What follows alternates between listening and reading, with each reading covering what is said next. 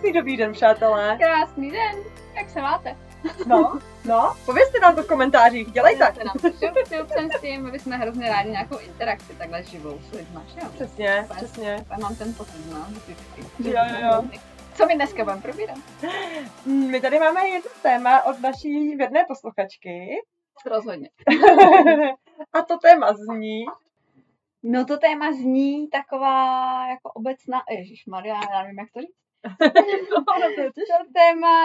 To téma zní vlastně, co sebou nese být asi vlastně jako žena, co jsou nějaké očekávání společenský a jak moc nás to ovlivňuje, protože to není jenom o dětech, není to o tom, jestli ty děti mít, kdy je mít a další věci, ale i o tom, že prostě když je člověk jako žena a ne muž, tak se od něj jisté věci očekávají.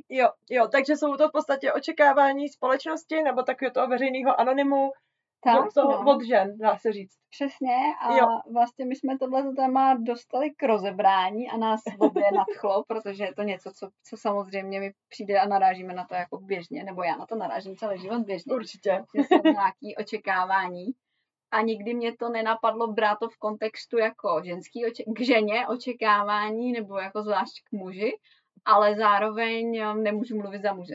Tam určitě nějaké očekávání určitě taky jsou a něco tam plyne a někdo tam něco řeší, ale ty my neznáme, s těma tolik nepřicházíme do styku, protože my jsme obě ženy, takže to nám nenáleží, to bychom mohli probírat s nějakým chlapem. A vlastně bychom tam asi spíš poslouchali, než mluvili. No, to určitě.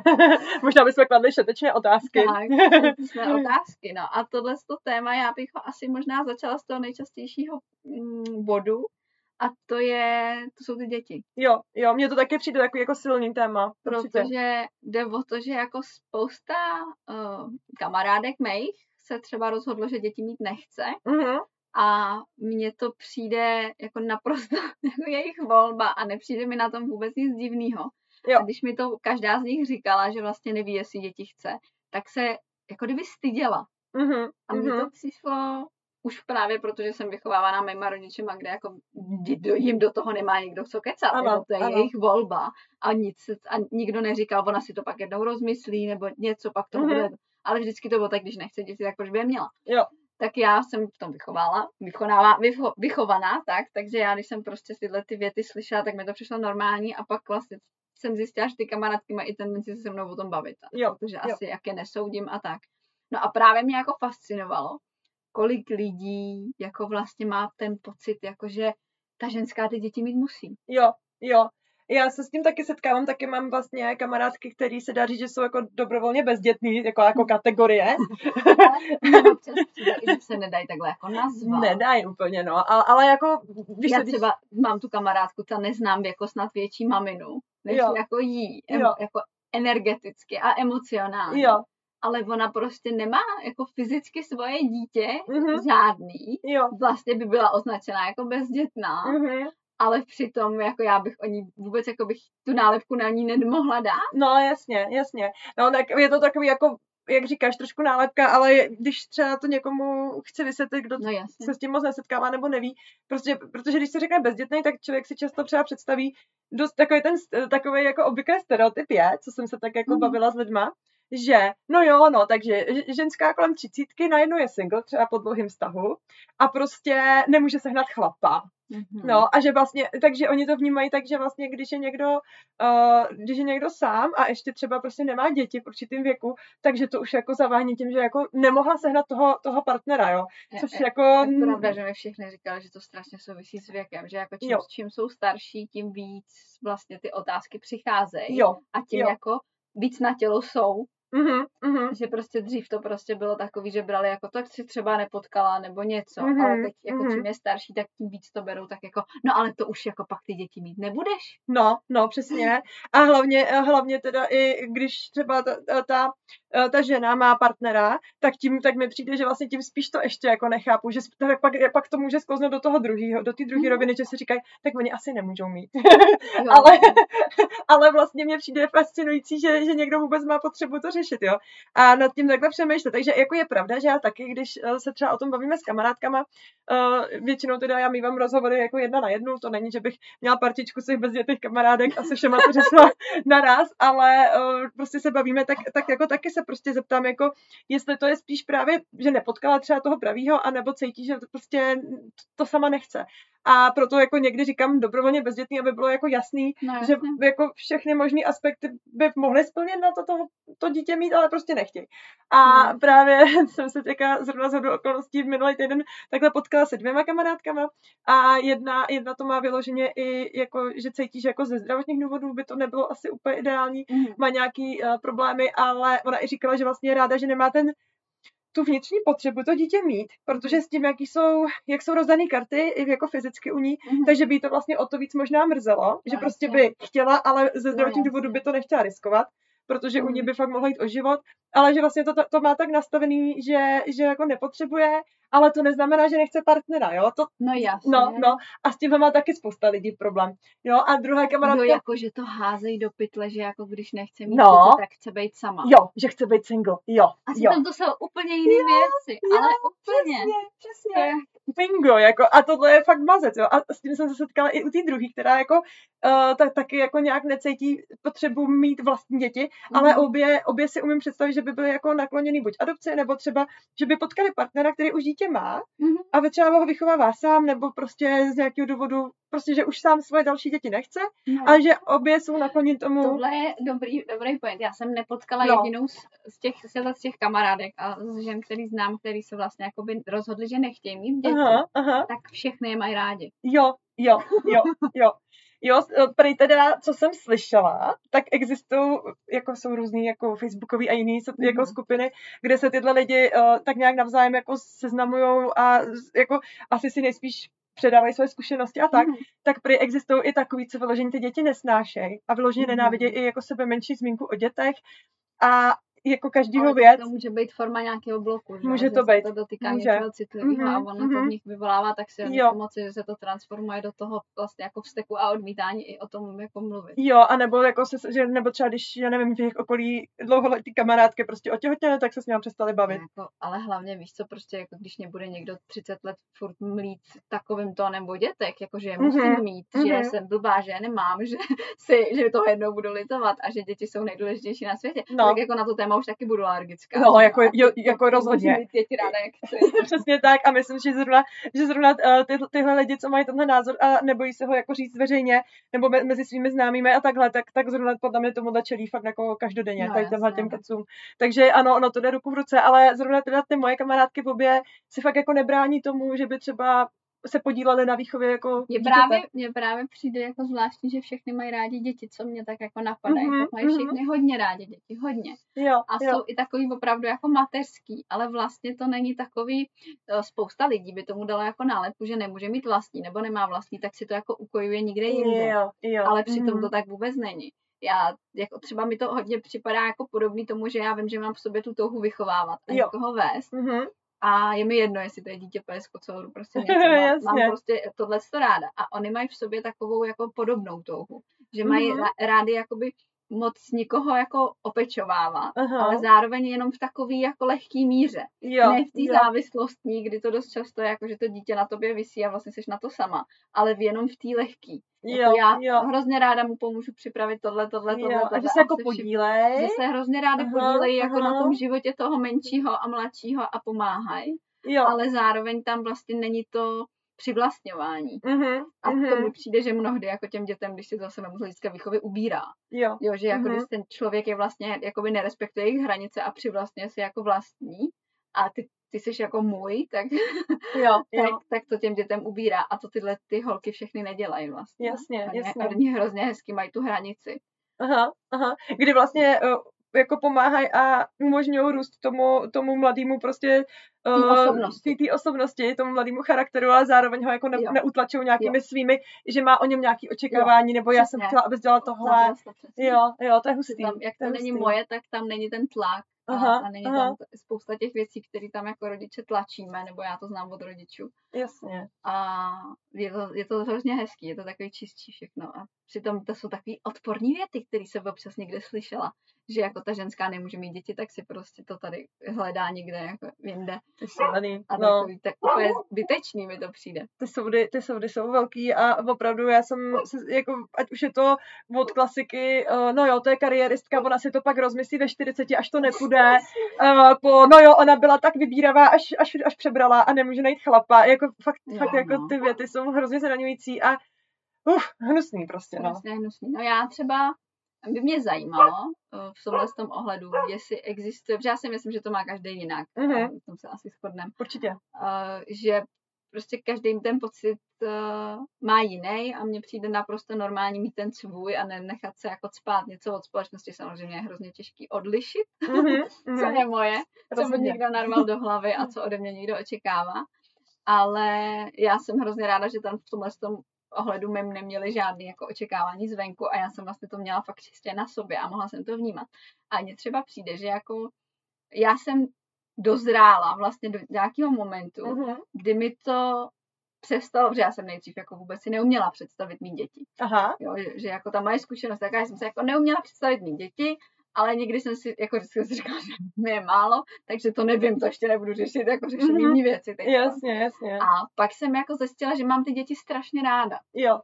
Že mě hrozně baví s nima bejt, že mě baví si s kterýmkoliv dítětem hrát, že mě na nich baví taková ta nevinná, naivní jako pohled na věc, zároveň jako upřímnost, že jako oni jsou tvrdí, oni si ty slova fakt nevybírají a řeknou to tak, jak to je.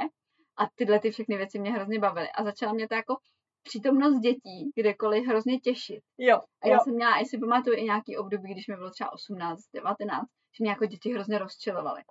Že jsem měla pocit, že jsou všichni strašně nevychovaný. A pak jako, jak jsem dělala cvičák a chodili tam rodiče s dětma, tak jsem jako začala mít ráda to, jak oni jsou upřímní, jak bylo třeba naplno. A jak prostě jsou takový jako plný života a elánu, to, co mě jako chybělo na těch dospělých. Takže jsem začala jako, jak jsem měla blízko jako ke starší generaci, tak jsem začala mít blízko zároveň ke starší generaci a k tý mladší, ale ne ty svý. Ne, ty uprostřed. A postupně se to jako přeneslo do toho, že jsem si uměla představit, že bych měla dítě. Jo. A říkala jsem si vždycky, že ty děti chci mít mladá, abych měla jakoby tu energii a mohla si to s nima užít, být naplno a nebýt prostě vyčerpaná z něčeho dalšího. Zároveň jsem jako nikdy neměla pocit, že by se tím, že si jakoby pořídíme dítě, se život nějak zastavil nebo zpomalil, nebo co spousta lidí mi pak říkalo, mě to úplně děsilo. A tak jsem si říkala, že vlastně jako není moc na co čekat, že jako nikdy není jako ideální čas, jenomže to vlastně Marek se mnou nezdílel. Tenhle postoj. Takže já jsem vlastně byla ve vztahu, ve kterém jsem měla jasno, že já chci být s Markem do konce života a že chci všechny tyhle ty věci. A to je, člověče, zajímavý bod, já se tady musím zastavit. Tohle je pro mě strašně zvláštní a jak řeším hodně vztahy a i jsem se na to zaměřovala. No. Já jsem vždycky, když jsem s někým byla ve vztahu nebo jsem něco měla, tak jsem potřebovala mít jako několikanásobnou ochranu proti otěhotnění. A vlastně jsem jako měla potřebu prostě ideálně hormonální antikoncepci, k tomu kondom, abych prostě tam měla ty bariéry víc, protože ta představa, že otěhotním s tím člověkem, pro mě byla vlastně jako špatně. Jo. A já jsem nehodlala riskovat, jako risknout prevenci, jakkoliv, a vím, že kondom není 100%. No jasně. Jako nebudu riskovat nic. Takže jsem vlastně vždycky jsem tam měla jakoby ty zábrany jako dvě, minimálně v hlavě, ještě třetí. A měla jsem vždycky k tomu takový postoj, že je potřeba tomu jako zamezit. A měla jsem i jako velkou nedůvěru v to, když prostě by se mělo dojít k nějakému styku prostě bez dvojité ochrany. Jasně. A pak přišel prostě mi do života Marek. A my jsme spolu byli pár měsíců a já jsem si říkala, že by to nevadilo. Takže jsem vlastně zjistila najednou, jako v ten moment, kdy jsem teda aplikovala,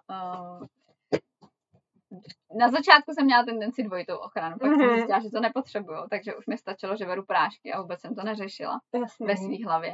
Ale pak mi jako došlo, že to neřeším kvůli tomu, že mě by to nevadilo. A to bylo pro mě úplně hrozně zvláštní, protože já jsem jako věděla, že s tímhletým člověkem chci být celý život a rozhodně teď jako nechcem otěhotnět, ale zároveň, kdyby se to prostě stalo, tak to řešíme spolu a ne, že bych prostě já měla potřebu tomu člověku říct, hele ne, já jdu na interrupce. Jasně, jasně. Jo, tady v tom momentě bych prostě to řešila s Markem a spolu bychom se nějak domluvili, ale vůbec by to nebylo takový to, ne, tak tohle neexistuje v žádném vesmíru. Prostě to, takový to, přes tohle nejede vlak. Tak, a to pro mě jako bylo hodně zvláštní si to tenkrát uvědomit,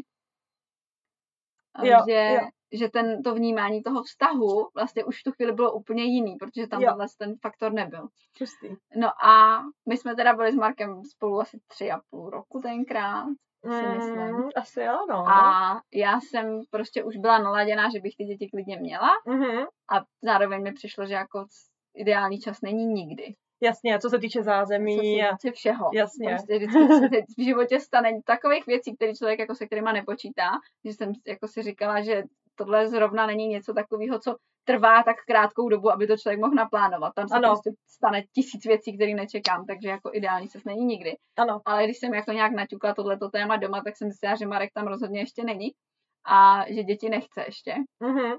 Takže jsem ho zase jako odložila a vůbec jsem to neřešila, brala jsem to tak, že jako já, není na mě, abych ho nikam uspěchala, já mám času dost a to, že jsem k tomu rozhodnutí došla ve svých, já nevím, 22 nebo 20, jako, no nějak tak mi bylo 22. Jo. Takže vlastně není kam jako hnát, takže prostě až někdy k tomu dojde on, tak se o tom zase můžeme bavit. Jasně. A vlastně jsem tam neměla nikde žádný pnutí ohledně toho. A on pak prostě jednoho dne přišel a říkal mi, že si už to taky myslí, že prostě nikdy není ideální čas a že prostě by se do toho klidně pustil. No a teď nevím, jak jsem směřovala. Jo, a že... No, už vím. A vlastně bylo tam jako vidět na mě ten obrovský vývoj z toho, že nemám ráda děti třeba i, mám ráda děti, do toho, že mám ráda, ale nepotřebuji mít doma, do toho, že jo, já bych je chtěla, ale ještě ne. Jasně. Takže v tu dobu jsem si už jakoby tu dětskou přítomnost hodně užívala, ale neměla jsem zároveň v sobě takový to bludí, já už bych chtěla, ale ještě nemám a tohle. Ale bylo to takový, jo, děti jsou super, jednou to bude skvělý a užívala jsem si prostě ty malé děti, co byly kolem. A měla jsem radost prostě takhle jako z malých dětí a z nových životů. A pak přišlo to období, kdy už jsem si jako začala říkat, jako, že jo, že my vlastně budeme mít dítě a že to bude super. Začala jsem se na něj těšit, ale myslím si, že spousta, co jsme se právě bavili s kamarádkama, tak spousta holek se vlastně nechá do toho otěhotnění dojde dřív, než se začne těšit na to, že by to dítě měla. Jo, a furt je to v té fázi jako, já mám jako děti ráda, ale neumím si představit, jak to bude mít jako to vlastní. A nebo jakože mi přijde, že to rozhodnutí i uspěchají, protože jako obecně se říká, že má mít ženská děti prostě do 30. Já si pamatuju, teď mi to došlo, hele, poprvé na mě vybalil gynekolog téma dětí, když mi bylo prostě, nevím, 21. A nebylo to trošku spojené i s tou mutací u tebe? Přece jenom tam asi nějaký vliv je, ne? Ne, to jsme ještě nevěděli. To jsme ještě nevěděli, že mám mutaci. Ale tam šlo o to, že on zjistil, že mám stálýho partnera. Aha. A já jsem tam byla prostě zase na další kontrole a on zjistil, že už jsem asi 2 roky s tím samým chlapem. Jo. A ptal se mě, jestli to je jako vážný. A já jsem říkala, že já nemám potřebu hledat jinýho, že je nejlepší na světě. Jo. A on od té chvíle začal mít otázky, jako tak co, už jako to naplánujeme, aby jsme to pěkně stihli, ty 2 děti do 30. A já jsem najednou jako... jsem si říkala, já jsem jako chápala, že máme jako na standardní vztah, protože já jsem chodila ke gynekologovi, který vlastně mě narodil, protože když máma rodila, tak on mě porodil. A teda máma mě porodila za jeho přítomnosti, takže jakoby jsme se znali vlastně od mého narození. To je hustý. I když mě pár let, samozřejmě 15 let skoro neviděla mezi tím. No, jasně. Ale prostě jsme se znali a měli jsme takový jakoby rodinný vztah. Tak jsem chápala, že to je třeba ovlivněný tím a že ví, že si to ke mně může dovolit a že mi tyhle ty věty může říct. Ale stejně, jako obecně tenhle ten fakt opravdu v té společnosti, pane, že ta ženská by prostě do 30 měla mít děti a pak už jako začíná být pozdě. Jo, jako teď jsem to taky tohle téma řešila vlastně, že jo, mě je přes 30 a respektive mě je 31 a taky jsem jako zjistila, že vlastně podle různých tabulek a věcí už je jako člověk pomalu stará matka, jo, jako ve 30 no, nebo takhle. Je to fakt mazec. A fakt se to tam tak jako fakt jako brutálně láme, že prostě jako i moje ginda to bylo také právě, jak říkáš ty, taky otázky jako jestli plánujeme děti, no a kdy teda, no a že ona teda to první do těch 30 stihla a to je prostě magická třicítka. Přitom člověk může mít v 35 lepší fyzičku, než měla ve 20, může na to fyzicky i po všech stránkách líp prostě. Ale hlavně jako přemě jako poince do toho jako cpát. No, nebo jako to vzít rychle, protože když si to vezmu, jak já jsem byla neuzrálá osobnost, když mi to poprvé řekl, tak čemu mi bylo, že mám chlapa, se kterým chci být celý život. Jo. Když já jsem prostě v tu chvíli jako by se byla z toho tak rozhozená, kdybych do toho šla a nechala si do toho kecat. A Marek by se, a ukecávala bych nějak Marka, že doktor říkal tohle a tohle. Tak já bych prostě byla úplně jako z toho bátce všeho. A samozřejmě, že bych se v tom třeba naučila nějak brusit, ale proč? No. Jako proč? Kdo má jako co označovat, kdy? Přesně. Kdy my jako jsme na to ready a který je ideální čas. A ještě, jako co si ten člověk vlastně teď si jako představím, že bych teda nechtěla mít děti. Mm-hmm. Jo, což teda on mi řekl vlastně poprvé, když já jsem ještě žádný děti mít nechtěla. No, jasně. Tak mi to vlastně řekl. A já jsem se na něj podívala, vyvala jsem a říkala, ani omylem. Jo. Prostě ne. A on říkal, jen počkej za rok, jako. A z jakého titulu to vůbec jako mají potřebu vyslovovat? Ještě jo, u těch gynekologů, jako já chápu nějaký zdravotní hlediska, že prostě ano, po nějaký ty 35 třeba je větší riziko, já nevím, Downova syndromu a dalších věcí, ale prostě stejně mi přijde, že to je takový jako hrozný zásah do soukromí, jakože tam jako přijdeš a de facto se tě jako vyptávají vlastně, jak to chceš, jak to máš a... Mě vysvětloval gynekolog vlastně tenkrát, nebo já nevím, když jsme se o tom bavili, ale vysvětloval mi, že vlastně on bere jako svůj úkol, a to bylo hrozně hezký, že on bere jako svůj úkol, aby mě udržel zdravou, dokud já se nerozhodnu mít děti. To je hezký. Protože potom, když bych jako... se rozhodla, řekla, že je mít nechci, tak on mi řekne, že to nemusíme hlídat tak často všechno, že prostě ty věci se nepotřebují podchytit, že samozřejmě rakovina a tyhle ty věci, to jo, ale že tyhle ty jakoby, jestli prostě to funguje všechno, jak má a ten proces celý tam jako ty ovulace probíhá tak, jak má a všechno funguje správně. Takže pak v tu chvíli nám není tak jako, není pro nás tak důležité, jako tyhle ty jakoby nemocní věci, jako by se chytla nějaká nemoc. Ale že vlastně on bere jako svůj úkol, aby mě udržel zdravou do momentu, dokud já se nerozhodnu mít děti. A proto tam mám prostě chodit každý půl rok. Ale to je skvělý, to je hezký přístup. A to mi přišlo hrozně hezký. No. A takový odlehčený, jakože tam není ten tlak, jakože ty děti musíš mít. On prostě ti vysvětluje svý stanovisko, že prostě tě potřebuje, nebo cítí, že je potřeba, aby si byla sledovaná, aby všechno bylo OK. Ale vlastně ten moment rozhodnutí nechával na tobě a nebyl tam nějaký tlak, no, už vám tikají hodiny. No, to tam nikdy nebylo, jako, ale ty otázky tam byly, jako jestli plánuju děti, to tam jako padlo hned na začátku, jestli ty děti plánuju. A já jsem řekla, že jo, ale že jako až nikdy v budoucnosti. Jasně. Tak on už pak jenom se vyptával, jako jestli už ta budoucnost nastala, nebo ne. To jo. Ale pak nějak to bylo rok předtím, než jsme otěhotněli, tak mi nějak říkal, že jak to teda jako vidíme a já jsem říkala, že já už bych jako klidně to brala, ale že partner ještě jako není připravený psychicky a že prostě ještě ne. A on říkal, no tak to bude za chvíli. A hrozně jsme se tomu smáli a pak jako rok na to už jsem tam byla těhotná. Jasně, ale proto vnímám takový odlehčený relativně. Bylo to strašně odlehčený, ale když si představím, že by tam nebylo to vysvětlení, i kdyby mi nejenom nedal to vysvětlení, že mu jde o to, abych byla zdravá a takhle se mě vyptával. Což spousta gynekologů samozřejmě neudělá, protože mají prostě třeba i, že to je jakoby logický, že jim jde o to, nebo jako to berou jako svůj job a vůbec jako do toho nenechají vlastně jako moc zasahovat emočně, tak ta ženská se musí cítit strašně. Jo, a teď si vím, že tam prostě třeba přijde, že jako... Představ si, že by ses třeba v těch 25 fakt rozhodla, že budeš chtít být bezdětná, že to tak prostě cítíš z nějakých důvodů.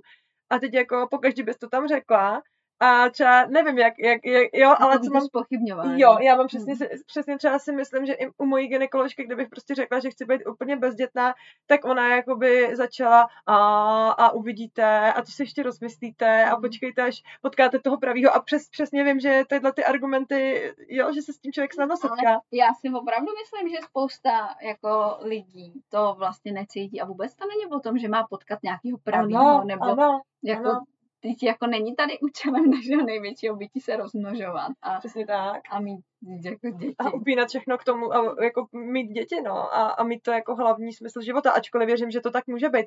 A dokonce... Ale klidně to tak může mít, já proti tomu nic nemám. Přesně, a dokonce věřím, že opravdu i ten gynekolog prostě ve své praxi, kde za ten den tam má spoustu žen, klientek, tak se asi může setkat s tím opravdu, že prostě reálně, já si myslím, ten stereotyp prostě z něčeho musí pramenit, jo. Umím si představit, že tam opravdu může chodit paní, která do 35 to neřeší a pak najednou v úzovkách najednou si jako uvědomí, že teda jo, což to nemusí být najednou, ona v tom může, jí to může zrát právě, jak říkáš, dlouho ta myšlenka, jo, ale prostě z pohledu toho gynekologa na poslední chvíli si vzpomněla, že chce děti. Jo.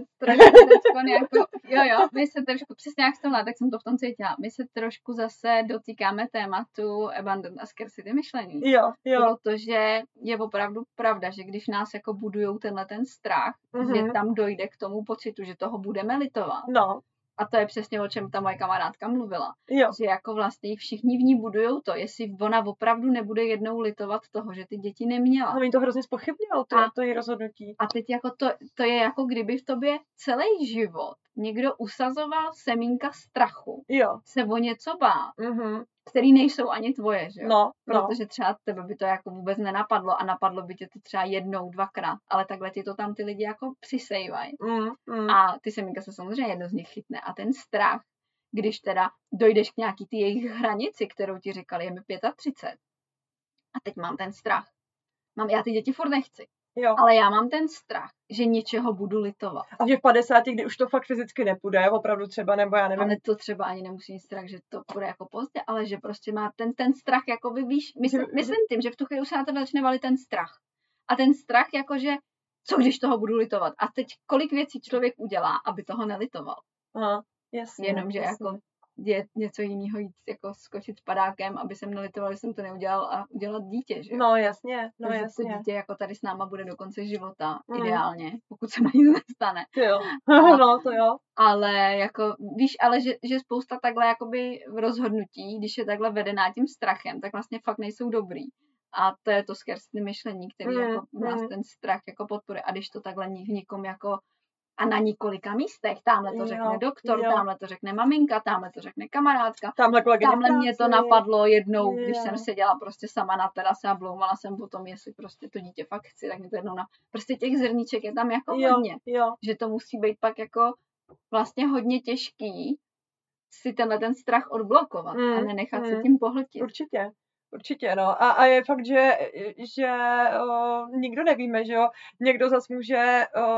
když to řeknu hnusně, a teda nebo hnusně, taky jsem se s tím setkala, ale je to velký společenský tabu. Jsou třeba lidi, co litujou, že děti mají, nebo že je měli rychle za sebou třeba. Že třeba, já nevím, paní otěhotní v 6. nedělí a pak má třeba ještě 3. v krátkém sledu.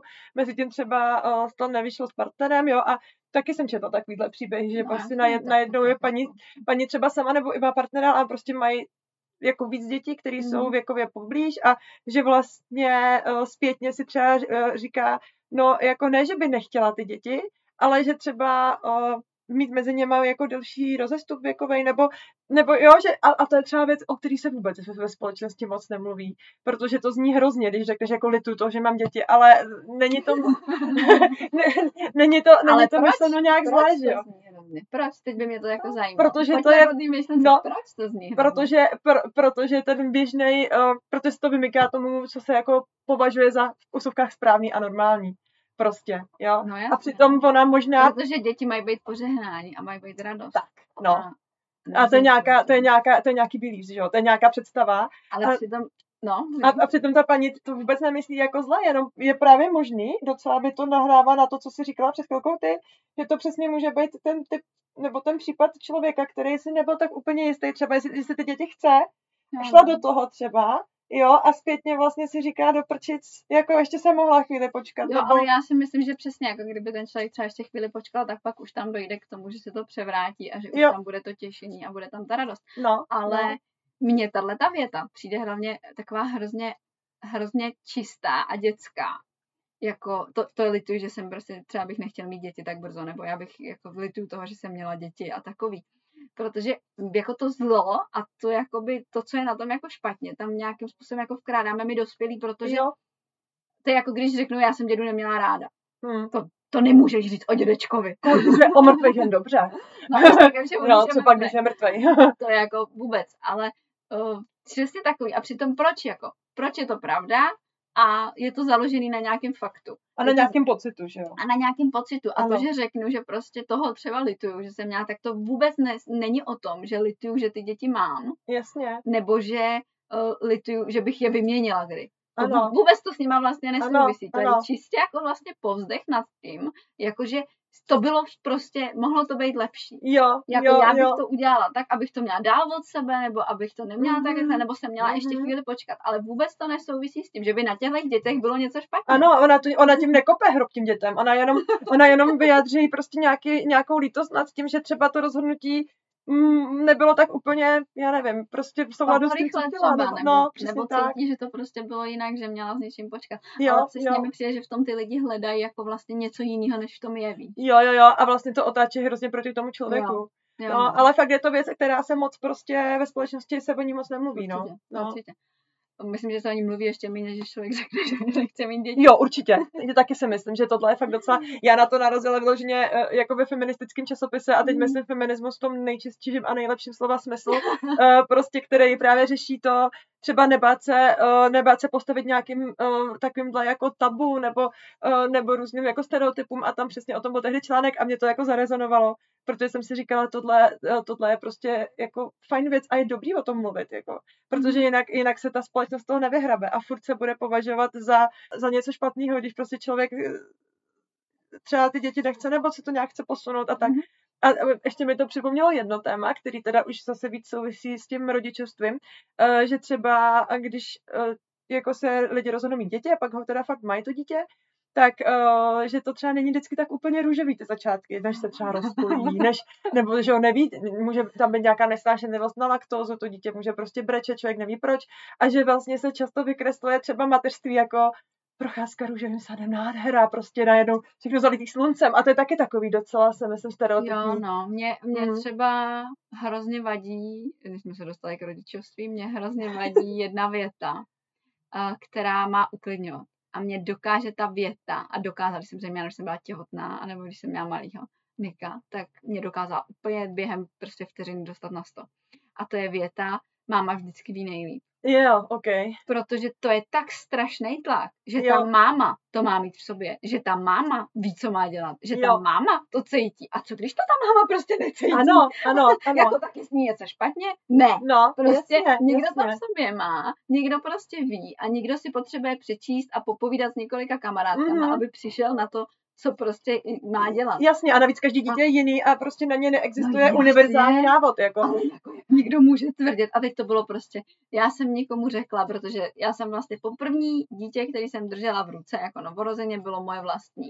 Jsem nikdy nedržela předtím, pak jsem držela ještě snad jednou nebo dvakrát malý mimčo, ale prostě první dítě jsem držela vlastní.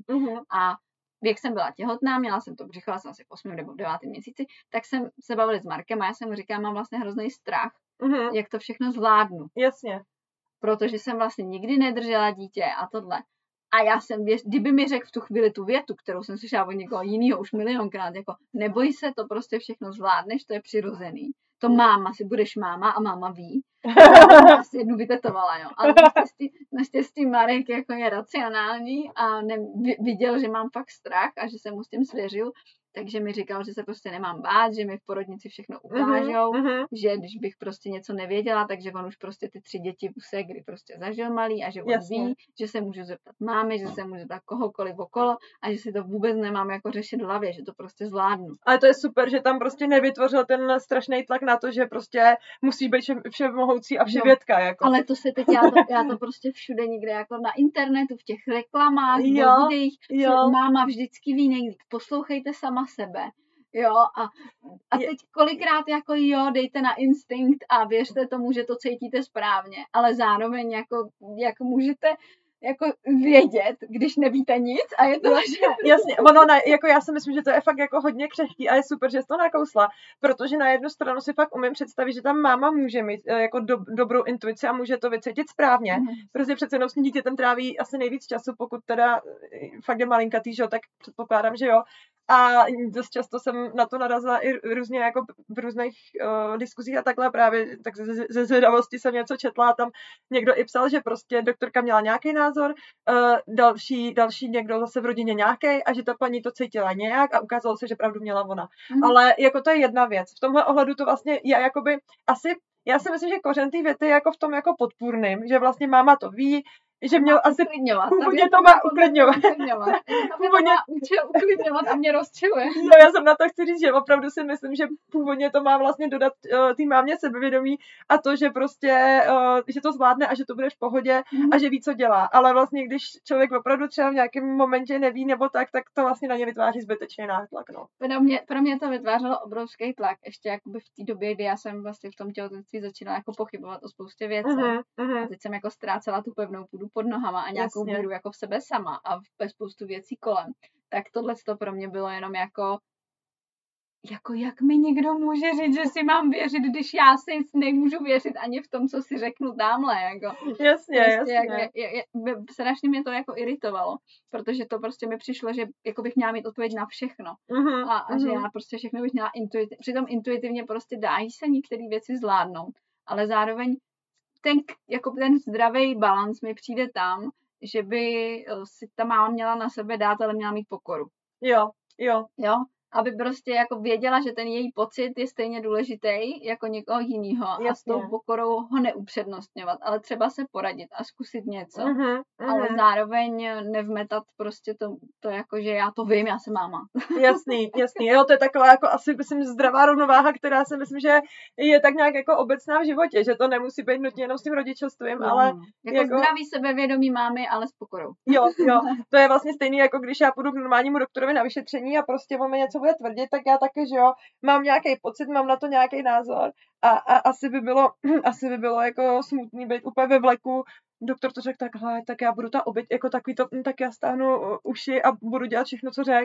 Chce to asi na to nějaký jako vlastní pohled, ale jak říkáš, pokorou, jako no. Někdo to potřebuje, někdo ne. Myslím si, že ten vlastní pohled, ale myslím si, že třeba teď, když se vrátíme i k tomu téma, jako jestli mít nebo nemít děti a kde se to jako bere, tak tam si jako taky myslím, že by ta ženská měla strašně věřit tomu svýmu pocitu. Rozhodně. A tomu, jak ona to cítí, nenechat nic uspěchat, ale zároveň klidně být pokorná a připustit si, tak toho budu jednou litovat. Ale já radši budu litovat toho, že to dítě nemám, než že ho mám. Jo. A to je jako to je hodně osvobozující, si myslím. To přijde jako, že může ulevit jako spoustě jakoby nám, kdo ty děti třeba i nechtějí, protože já třeba to můžu teď jako trošičku parafrázovat a stáhnout to na sebe, protože mám vlastně jedno dítě a z nějakého pro mě neznámého důvodu se očekává, že budu mít další. Jo. Jako myslíš, společnost to očekává, nebo... No, tak ty otázky furt padají někde. Evidentně. Tak jako přijdeš někam s někým na hřiště a ptají se ti lidi, kde bude druhý? No, jako klidně. Klidně v nějakém delším rozhovoru, jo, jestli plánujeme další, nebo se prostě rodinná sešlost a už se jako ptají, kdy plánujeme další, ale vlastně vůbec tam není to jestli. No, jasně. A mě to jako vlastně hrozně fascinuje, protože já jsem o tom psala i na ten blog teďkon. Jo. Protože mě fascinuje to, že jako když jsem vyplodila jedno dítě, tak se očekává, že budu mít další. Že už jsem teda pro plození dětí. Jo. A teďka koukej navolit aspoň to druhý, protože správná rodina jsou aspoň 4, že jo, členové. No, přesně. Jako 2 děti a 2 rodiče. A už jsou zase hodně možná. To záleží na vnímání. Já jsem zjistila, tohle je hodně osobní a hodně o tom, jak to ten člověk vnímá, jako co je pro něj moc a co je pro něj málo. Ale je fakt, že by mě zajímalo teď, jakoby můžou se ozvat rodiče jedináčku, kolikrát v životě to slyšeli, kdy bude další. A tam je to taky jako o tom si umět teda sebevědomě říct a věřit sám sobě, jakože já se na další teďkon prostě necítím a když mi někdo bude říkat, to budu litovat, že by bylo lepší, aby byly 2, že by si spolu víc vyhráli a všechny možný věty, tak si vlastně umět říct, ale já radši prostě to dítě mít nebudu s tou pokorou. Jo, třeba toho budu litovat, jo, třeba by se měl líp, ale já prostě do toho nepůjdu bez hlavy. Jo, protože to tak necítím, že jo. No já k tomu mám ještě jednu myšlenku, jak jsem říkala, takový to, že dva je tak akorát a víc už ne, tak to se myslá spíš jako právě stereotyp ve společnosti, že jsem se setkala s tím, že když někdo má 2 děti, tak přesně, tak už se málo kdo ptá a plánujete třetí, jako, ale když máš 1, tak jako se spousta lidí ptá, jestli budeš mít 2. Jo, že to je takový... jako proč, jako já jsem potom přemýšlela už na tom článku, že jako spousta důvodů, jako proč ty 2 jsou lepší, nebo proč je víc dětí lepších a tak, nebo jako takhle, ale dost jsem slyšela i názor, že jedináček je vlastně jako dobrý pro rodiče a děti 2 nebo a víc dětí jsou dobrý pro děti. Jasně. Takže to vlastně jako sobecký rozhodnutí rodičů, který převáželo na dobrém dítěte, jsem to slyšela moc. Wow. Přitom já znám spoustu jedináčků, který dělali tak fakt jako nemají. A jsou rádi za to, že jsou třeba jenom jediný dítě v rodině, že s tím nějako nestrádají.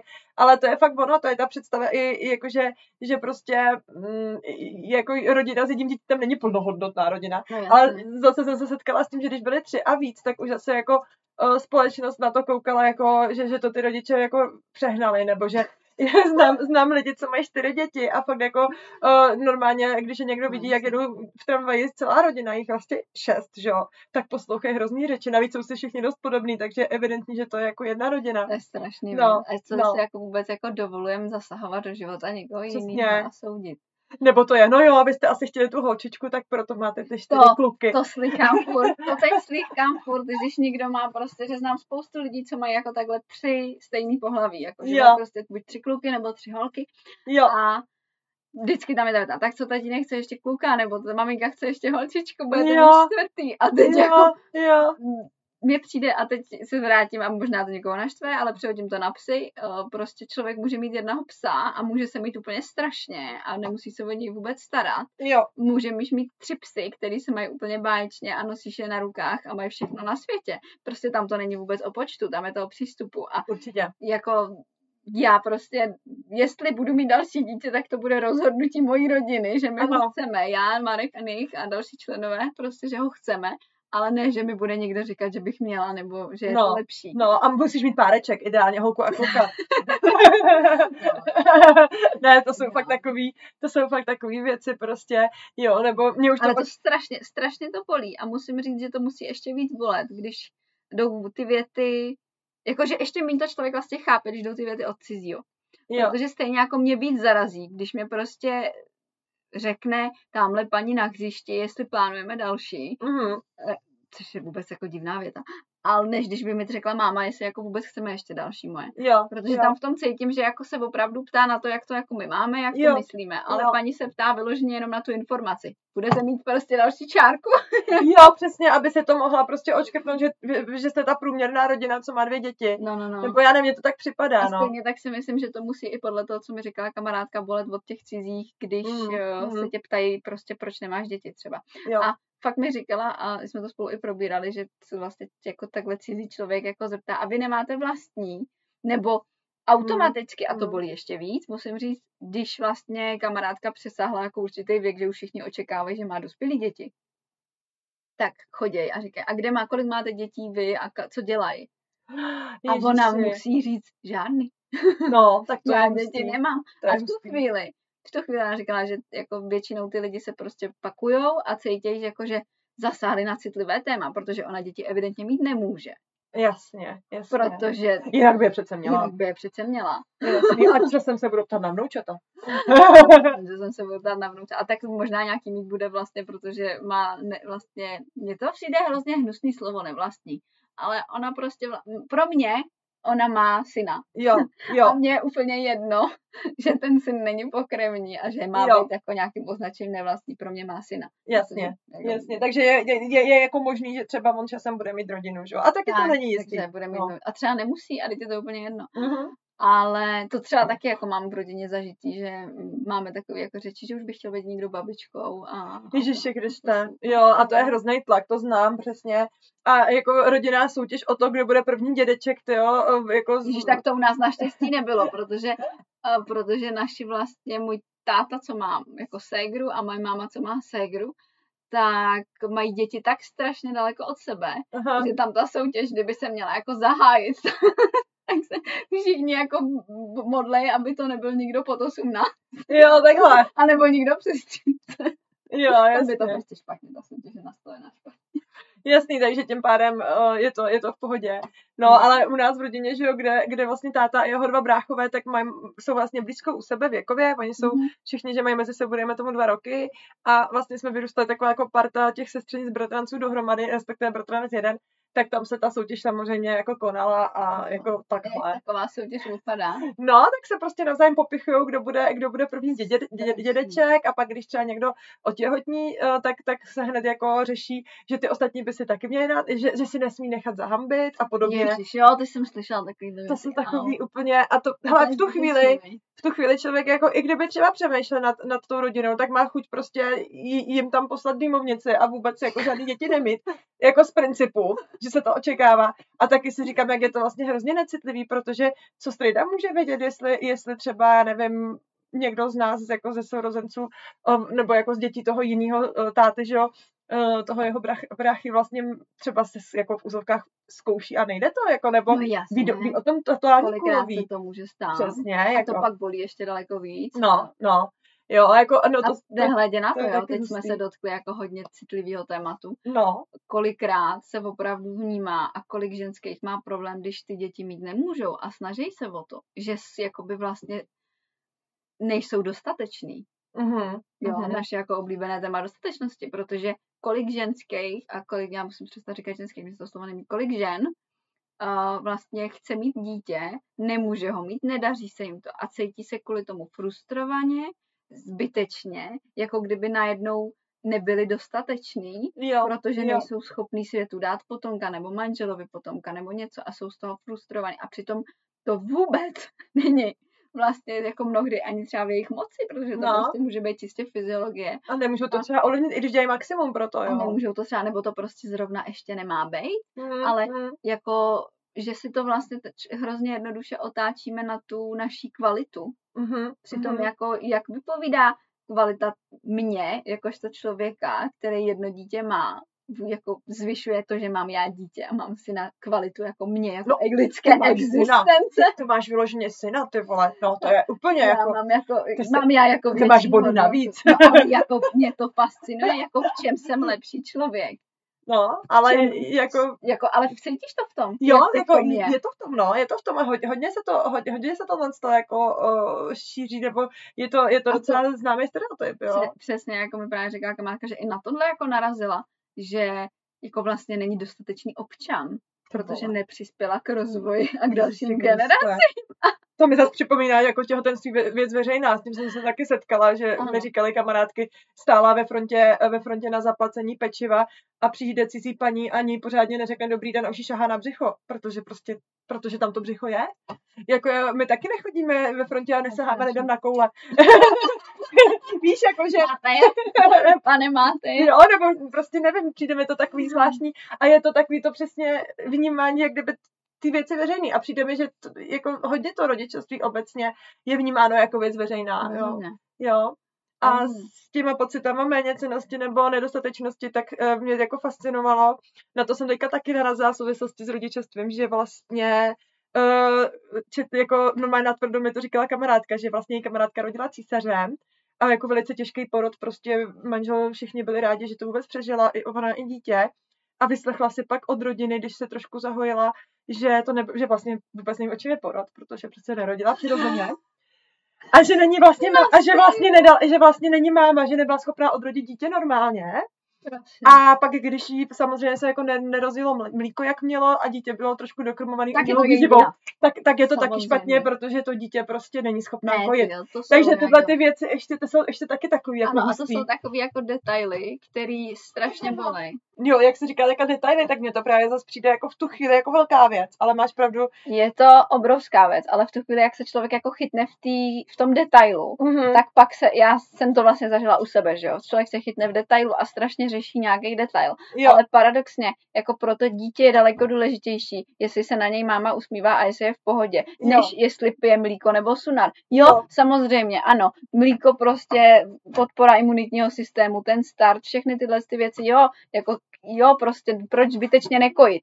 Jo, ale proč si z toho dělat problém? Jo. Když prostě to, že budu mít vystresovanou mámu, která se bude stresovat z toho, že jí to třeba nepůjde, že ona nebude moc kojit, že hrozně chce, aby to dítě nemělo prostě sunary a mělo prostě mateřský mlíko, tak jako proč si z toho dělat tam to trauma a to vnutí, jako ve výsledku za 18 let tomu dítěti to bude jedno, jestli pilo sunar nebo... No jasně, jo, tohle, pak když si člověk představí kontext vlastně celého života toho mladého člověka, tak vlastně to, že ho máma první rok nekojila nebo kojila, že vlastně není až takový strašný rozdíl. A přesně, rozdíl, jako já nevím, jaký je císař, já jsem císaře nezažila, ale neopovažuji se říkat, že jako ženská, která zažila, že já bych třeba řekla, že císař je jednoduchý. Jako já nevím, co je císař, já jsem ho nezažila, přesně, takže já si nedovoluju říkat, jaký je. A vůbec si nemyslím, že tomu dítěti, jako třeba o to spíš, že tam byla nějaká komplikace, o to spíš, že to muselo jít jinak, než ta maminka chtěla, tak mají být všichni jako podpůrný a držet pusu a říct si maximálně to, jak jste to jakoby zvládli, dali jste to, prostě ten start musel být těžší o to, když jste měli císaře, než když to bylo prostě celý přirozeně, protože jako obecně, když se jako člověk potom přečte, tak jako ví, že když prostě dojde třeba na nějaký takové císaře, tak hůř se startuje samozřejmě to kojení a všechny věci okolo.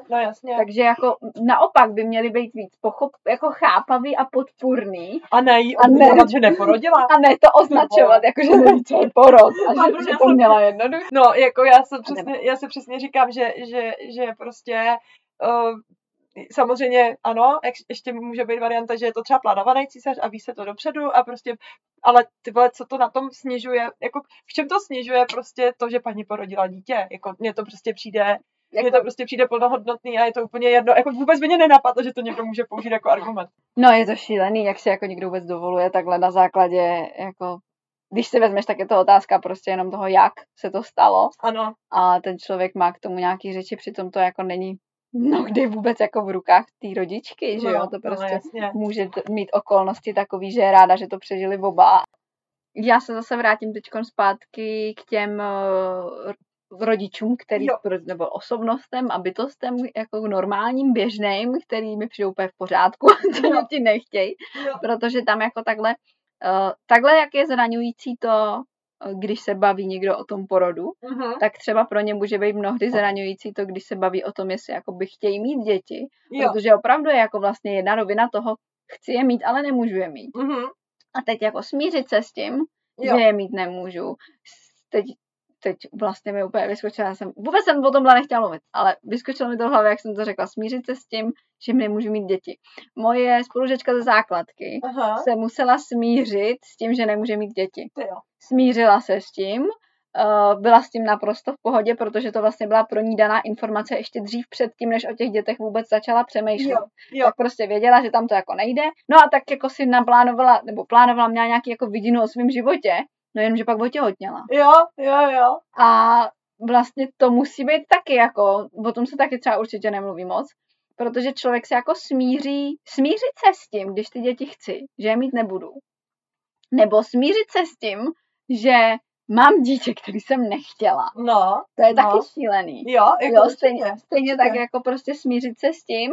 A ono vlastně i smířit se s tím faktem, že děti nechci, musí být dost náročný, protože nejen, že tam jako jde o to, že si člověk jako musí v sobě označit, jak to chce on, oddělit to od toho, co od něj chtějí ostatní, jestli to náhodou není zase jenom takový to, jako, že bojuju proti tomu, jak se to ode mě očekává, ale že to je fakt moje a že je fakt nechci. No tak krom toho, že si myslím, že je to takhle vlastně jako těžký a že to musí těžký si tam oddělit ty pocity, tak pak jako následuje, když teda už vím, že jsem takovej člověk, jako že prostě ty děti fakt asi nechci, že prostě to tak necítím a že nemám, potřebuje mít. Jasně. Tak vlastně dojít s tím klidem, že to tak mám, do toho jako klidu, že protože jako když si to uvědomím, že něco tak jakoby mám, tak ještě neznamená, že jsem s tím v pohodě. Určitě. Protože musím dlouho střebávat to, že to teda mám takhle, jak jsem třeba ani nečekala. Jasně. A že vlastně, jako jestli jsem s tím teda v pohodě, když je nechci, tak jako jsem opravdu v pohodě s tím, že prostě nikdy nebudu mít třeba vnoučata, nebo nebudu mít tohle. Jasně. Jo, jako dojít si tam do všech těch jako uvědomění musí být jako poměrně náročný, natož když pak ještě někdo říká takovýhle necitlivý věty. Určitě. Já si myslím, že právě jako, že to může být vlastně těžký i přímo pro toho člověka, jako přijmout ten fakt, že prostě něco nějak mám a je to něco jiného, než se očekává jako většinovou společností, než když ještě musí čelit těm kecům jako okolí. Jo? No jasně, to musí být jakoby velký kus práce sama se sebou a na svých věcech, když už jsem tam, že si teda uvědomuji, že to mám jinak, umím o tom mluvit. Umím to pojmenovat sama v sobě. Jsem s tím jako smířená. A teď mi do toho začne někdo jako rejpat. Jo, a já to vlastně musím obhajovat, protože ty lidi dost často o tom takhle nikdy nepřemýšleli. Mm-hmm, protože já už, jako když jsem se tím teda smířil, nebo to mám tak jsem už jako přemýšlel o těch otázkách, které třeba běžně ty lidi ani nenapadly, protože o tom nikdy takhle nepřemýšleli. Mm-hmm. Takže už jsem v tom tématu třeba daleko dál a pak jako bylo to náročnější s těma lidma o tom mluvit, musí to být jako těžké. No, mně přijde právě hustý to, že třeba když se ten člověk jako když teda vnitřně dozraje k tomu rozhodnutí, že děti nechce a nějakým způsobem třeba čelí tomu okolí, takže to okolí má potřebu to jakkoliv zpochybňovat a jakkoliv to komentovat. Kdyby úplně stejně došla moje kamarádka k názoru, že děti chce, tak to nikdo nemá potřebu do toho. Že vlastně když jako máš vlastně uděláš rozhodnutí, které nějakým způsobem v souladu s tím, co se jako očekává, tak je to úplně OK. Přesně, no. A to je strašný kontrast, jo. Je to strašný kontrast, prostě když dojdeš k rozhodnutí, který ještě nikdo před tebou kolem nepochopil, tak jako oni vlastně, to je pro ně neuchopitelný. Vlastně dojde i k tomu, že se jim trošku naruší ten jejich vesmír a to jejich vnímání světa, protože oni jako nemají takový problém s tím, že ten konkrétní člověk nebude mít děti. Oni mají problém s tím, že oni to nechápou. Jo, aha, jasně. Jako vlastně ten primární problém, který jako to naruší a proč tam začnou jako padat nějaký otázky je ten, že ty lidi vlastně to nechápou. Že by to někdo mohl mít jinak než oni?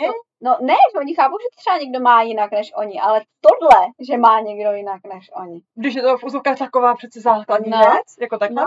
No třeba my jsme se kdysi dávno, a to už je fakt hrozně dlouho, bavili s příbuzným jedním mým oblíbeným, na téma vlastně přesně jakoby plození dětí a genetické stopy po sobě zanechaný. Jo. A já jsem vlastně v té konverzaci se snažila hrozně pochopit jeho, protože jsme zjistili, že to každý máme úplně jinak. Zatímco mě úplně jedno, jestli to je geneticky moje. Jasně. Mě prostě to jako pro mě je to moje vlastně už jenom tím, že se na to otiskávám nějakým způsobem, že pomáhám rozvoji, že tam fungujeme spolu a přijde mi to, pro mě je to, co jakoby zanechávám na tom světě, na tom dítěti. Ten odkaz, o kterém on mluvil, tak pro mě je ten, jakoby, jak to dítě vedu, jak ho chová a vůbec není jako fyziologický a genetický. A pro něj byl čistě genetický. Aha. A teď jsme spolu jakoby vedli tu debatu a jsme každý byli úplně někde jinde a teď jsme nechápali toho druhého, protože prostě tam pro něj bylo strašně důležitý a neskutečně podstatný ta genetická stopa a to dítě bez té genetické stopy vlastně nemá tu hodnotu. Ty vole. Pardon. A pro mě to je prostě něco, co vůbec nechápu. Takže jsme spolu velice dlouho jako bavili o tom, aby jsme zjistili, jak to ten druhý má. A stejně tak ty lidi prostě nechápou, že jo? Nechápou, jako proč je pro tebe, co se teda jako v tobě je jinak. Jasně. Že ty to nechceš a já to chci. Jasně. A tenhle ten rozpor vlastně pak vede k tomu rozladění a k tomu, že nás takovýhle lidi, kteří to mají jinak, vlastně máme potřebu se s nimi o tom bavit a debatovat a zjistit to. Není to jako ani tolik o tom, že bychom je chtěli soudit, ale ta vlastní iniciativa jako pochopit, teda co je ve mně jinak než v tobě. Jo. A myslím, že může být i takový vlastně, že se může stát i taková situace, že ten člověk, který byl vždycky přesvědčený, že děti chce, nebo tak nějak jako nad tím nepřemýšlel třeba a narazí na někoho, kdo to má jasný, že děti nechce, takže ho ten rozhovor vlastně jako v pozovkách znejistí, že třeba začne sám přemýšlet, a jak to vlastně mám já a chci já vůbec ty děti, jakože může tam hrát roli i tohle? Ne, jako pokud jsem třeba o těch věcech nepřemýšlela, nebo jsem o nich přemýšlela tím stylem, v jakým byly v mý sociální bublině a jak já jsem to vnímala ve světě, tak pak, když někdo přijde, kdo mi to jako celý naruší, tak mi vlastně uvede do nového procesu myšlení o té samé věci a já na to najednou můžu nalížet úplně jinak, že? Protože se mi otevřely nový směry. Je třeba ohledně těch dětí se strašně hodně často tím, že jakoby mám spoustu kamarádek kolem 30, tak je to častý. Je to častý, evidentně je tam nějaká ta kouzelná hranice, kvůli který se to řeší. Ale prostě ta 30 je magická asi. Už bych možná o ní měla začít přemýšlet. Všichni blížíme. Ale tak prostě nějaký jako strach, jako já ještě ty děti rozhodně nechci, ale pak už prostě mi bude 30 a ty si nebude pozdě. A teď jako najednou i tam dochází ke zpochybňování partnera, o kterém nikdy jako pochybnosti nebyly, protože jako já už bych ty děti přece jako měla mít a teď jako jsem s ním, tak to asi logicky by mělo být, ale já si neumím s ním představit mít děti. No, oni třeba si je nevyčetli ani sama, ale vlastně si cítí tlačená s tím číslem. Přesně. A teď jako mi to přijde mnohokrát, jsem jako takhle se to otáčela tu konverzaci vlastně jako by do jiný roviny, že jsem říkala, hele, a chceš ty děti vůbec a chceš je jakoby s ním, nebo je to pro tebe vůbec důležité ty děti jako mít? Jako nebo teď zrovna jako... Nebo proč jako mít teď? A i se mi hrozně líbí v tomhle tom jako spousta lidí, kteří bourají ty sociální jakoby, nebo ty společenský fakta, které jsou proti tomu. A každý takovýhle kamarádce říkám o mojí milovaný, a teď jsem chtěla zapomenout, jak se jmenuje, Radha Agrawal. Takže vám o ní určitě řeknu taky teďkon, protože Jelče už o ní slyšela. Ale a každá moje kamarádka, oni slyší, já myslím, že oni potřebuje slyšet každá 30letá žena, která přemýšlí o tom, jestli by náhodou neměla mít děti, protože už začíná její věk. Protože já jsem seděla na jedný masterclass klasicky a poslouchala jsem inspirativní ženu, která tam mluvila a dělala rozhovor s Vyšenem, což je majitel a zakladatel Mindvalley, na kterým já jsem připojená a hrozně ráda tam poslouchám a otvírám si hlavu. A seděla jsem u počítače a poslouchala jsem 1,5 hodiny rozhovor s Radhou Agrawal. A říkala jsem si, to je tak super žena. A úplně jsem si říkala, jak je úžasná. A vůbec poslouchala jsem každé její slovo, hltala jsem tu její energii, poslouchala jsem všechno to, co říkala a vůbec jsem nevnímala, vůbec jsem si nevšimla toho, že je těhotná. Jo. A teď jsem tam seděla u toho, poslouchala jsem, něco jsem dělala, chvílema jsem na to koukala a byla jsem úplně fascinovaná touhletou kouzelnou bytostí, která mluvila o podnikání, mluvila o rozvoji firmy, o osobním rozvoji, o tom, jakou cestu ona ušla v životě a o spoustě dalších věcí. A já jsem tam seděla úplně fascinovaná a asi po 3/4 hodiny poslouchání jsem si všimla, že má břicho v 8. měsíci. A já jsem říkala, to snad není možný. No a teď jsem si říkala, tahleta mladá holka, který prostě je 25, stihla vybudovat prostě tamhle jednu firmu, tamhle udělala tohle, teď stihla všechny ty věci, které říká, že ve svém životě udělala, že prostě zažila tamhle pár trojčat, že dělala na Wall Street, že za trojčat, dvojčat. Zažila v New Yorku pár dvojčat, pracovala na Wall Street, že tamhle založila firmu, že teď má další firmu zase, kterou, že dělá tohle, že dělá speakera mezinárodního a spoustu dalších věcí. Říkala, jak to tato 25 prostě stihla. Ona má břicho v 8. měsíci, má za sebou takových zkušeností a tolik věcí, které zažila. Jak to, pane bože, všechno v tom životě stihla. Jasně. A tak jsem jako klasicky jsem ji začala sledovat a já jsem zjistila, že tyhle ty krásné 25 je 40. No jasně. A že ta holka, která prostě vypadá jako 25 v plný síle, mladoučka, která je úplně čerstvá a má v sobě ještě takovou tu jako dětskost docela, takže je 40. No jasně. A teď jsem byla úplně frustrovaná a přemýšlám o všem, co ona vlastně řekla. Jak je to jako chytrý, že ona si nenechala, ona pak jsem našla někde ještě rozhovor o tom jako během těhotenství a jak to jako brala a ona si vlastně nenechala od nikoho diktovat, jestli už má mít dítě nebo nemá mít dítě, jestli už to je teďko na to čas nebo není na to čas. Ona prostě to věděla, že to nechce, že to není její, že prostě dítě ještě ne, že chce stihnout spoustu dalších věcí a pak najednou přišel ten moment, kdy si řekla, jo, já už ho chci. Jo. A to, že jí bylo 40, jí bylo jedno. Jo, to v tom nehrálo. Jí prostě v tu chvíli bylo 40 a ona si poprvé v životě řekla, že to dítě chce. No jasně. A ona vlastně vůbec říkala, že si nenechala k tělu přijít takový ty věty, ale teď už tě je 40. To už nepůjde. Jo. Nebo to už bude těžký. Nebo teď už nebudeš mít takový. Ale prostě jako říkala, že vlastně všechny tyhle ty věty, kdo by to říkal, tak by se je nepustila k tělu. Jo, by jim prostě řekla naschle. Jako, nebudeme se o tom bavit spolu. Máš evidentně nějaký jako jiný názor na věc než já to mám jinak, vůbec mi to neříkej.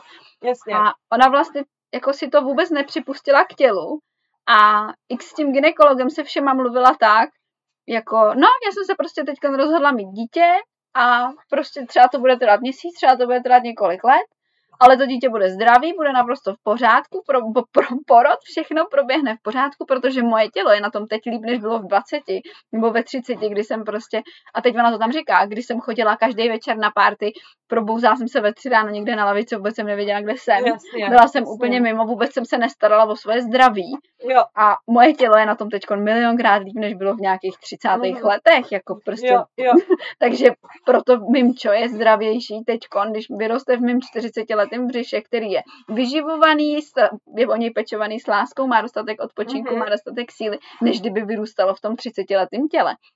A vlastně posloucháním té radhy mě došla spousta věcí, které se kolem toho jakoby přesně jako linou, že ty lidi jsou svázaný, že jsme jako ženský svázaný nějakýma očekáváním, přesně jak o tom tady mluvíme, že jako v nějakém věku máme mít děti, že prostě po 30 je tam nějaký riziko něčeho větší, přitom jako kdo to říká?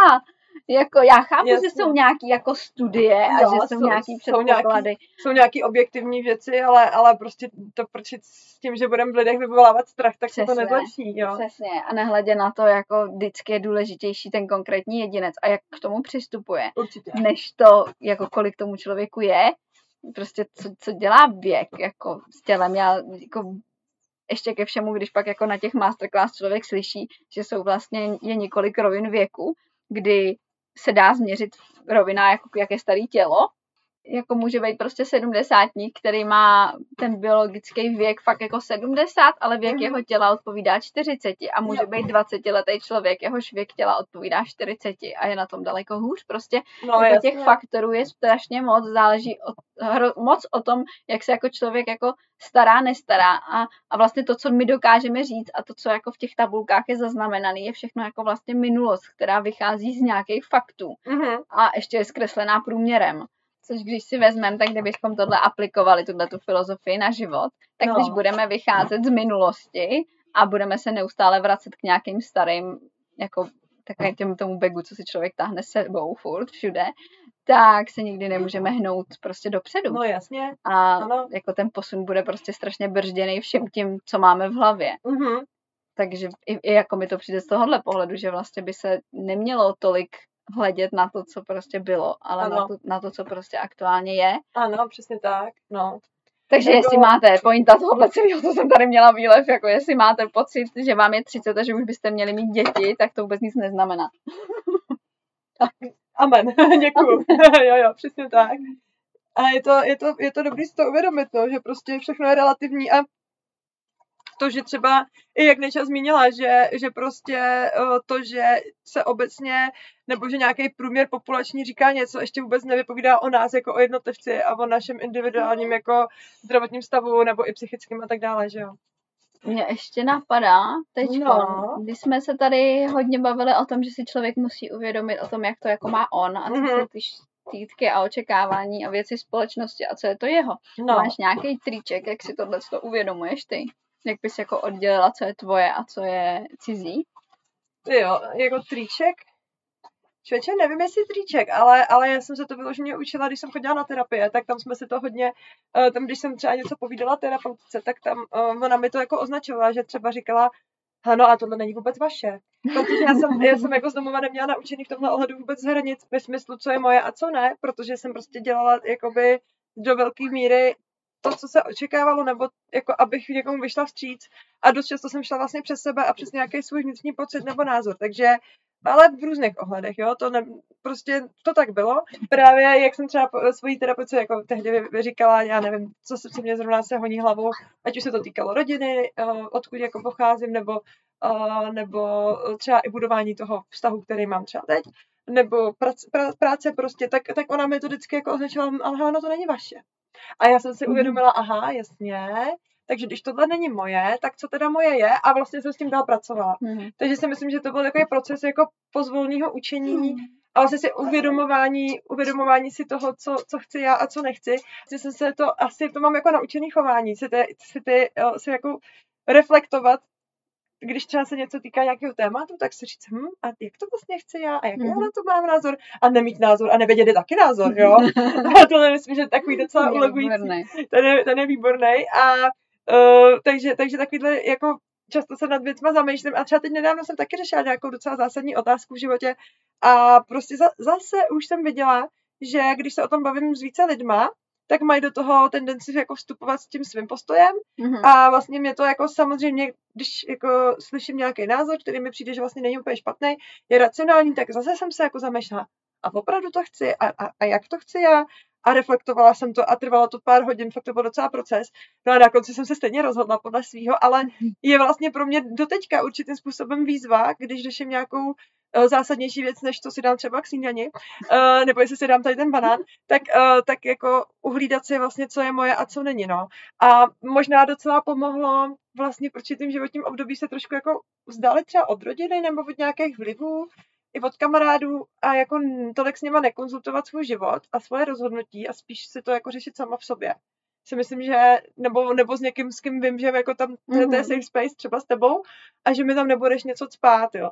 Nebo i kdyby nebo prostě si to nějak zvědomíme a dokážeme si to vykomunikovat, ale třeba když jsem měla nějaký zásadní rozhodnutí, tak jako jsem si říkala, hele, proč já bych šla to řešit s někým, kdo je toxický pro mě.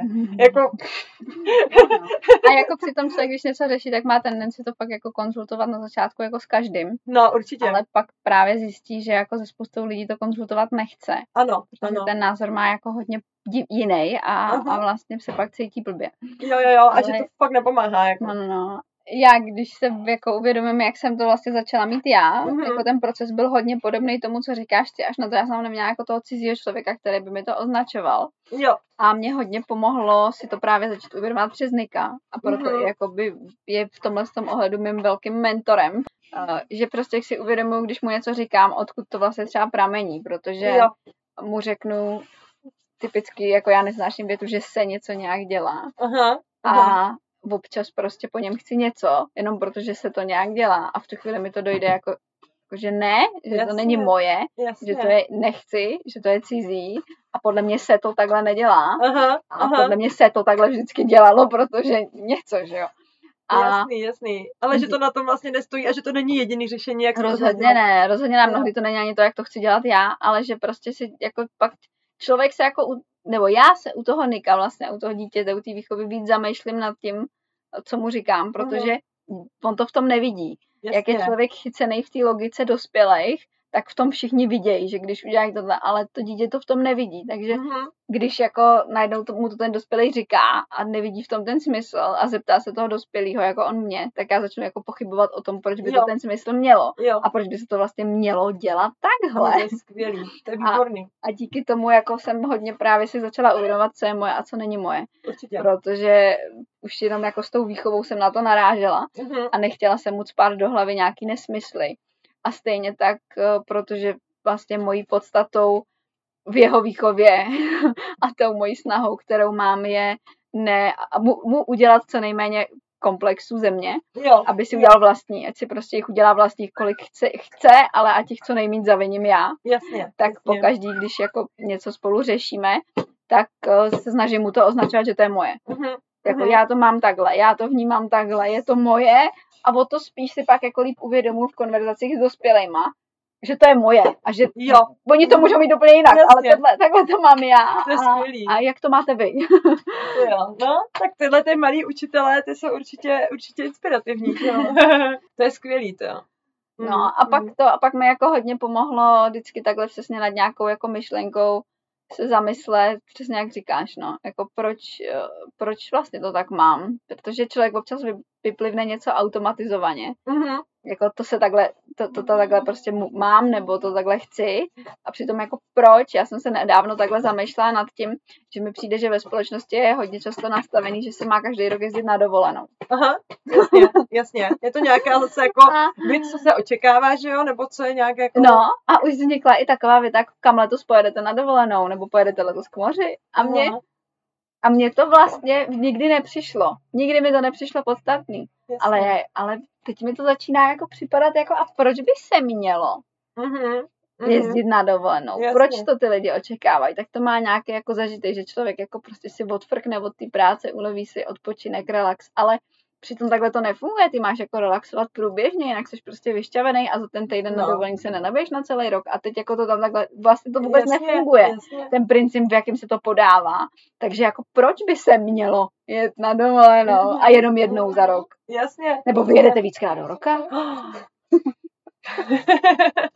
No, jako tohle mi přijde super, jak se říká s tou dovolenou, protože já si třeba říkám, mám třeba zase kamarádku, která má prostě vlastní firmu postavenou na tom, že hlídá domácí mazlíčky, když někdo odjede na dovču, tak je jako logický, že ona svoji hlavní dovolenou prostě si nevybírá v momentě, kdy má nejvíc práce, že jo. Teda letos udělala výjimku, ale taky říkala, že už to neudělá a naopak, když má, ví, který období je jako nejslabší v roce, kdy prostě lidi nejméně odjíždějí, nejméně tu službu požadujou, tak prostě nejspíš bude jezdit někam do tropů a prostě v listopadu, jo. A co je komu do toho, že nejezdí v červenci prostě. Je to její věc, jo. A sama říkala, že jí to za ty nervy nestojí a jsou lidi, kteří taky záleží, jo.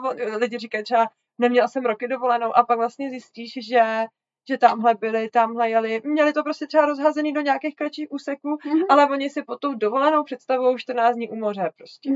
Ale když to není 14 dní u moře, tak vlastně žádná dovolená není. Ona nebyla. Jo. A to jsou prostě přesně ty očekávání lidský a představy a o tom, jak to jako nějak máme nastavený. No a když se teď vrátíme zpátky k tomu vlastně pojetí ženského těla, jakožto v majetku veřejného. A pocitu, který nám jako dodávají, že bychom měli něco takového mít a měli bychom mít děti a měli bychom dělat to a to. Já se vrátím přes kamarádku. Kamarádka doma a od okolí a od přátel poslouchá, že dokud není máma, tak není opravdová žena. Tak to je mazec, to je hustý. Já jsem jako čekala, že to bude právě takový to, dokud není máma, tak jako neví něco o životě. Neví. Je to ono, jo? Jako je to poloh milion, ale všechny jedou v jedný. Dokud si neporodila dítě a dokud nemáš vlastní dítě, pozor, vlastní, jasně, tak nejseš úplná. Aha. Prostě nemáš, tvůj názor není tak podstatný, tvé zkušenosti nemůžou být jako brány tolik vážně a seriózně. Tvá vůbec jako tvoje bytí není dokončeno, protože si neuzavřela nějaký kolečko. Jo, to je mazec. A teď jako mě v tomhle tom, kdyby mi někdo takhle to jako podával, tak mám tendenci to dítě nemít.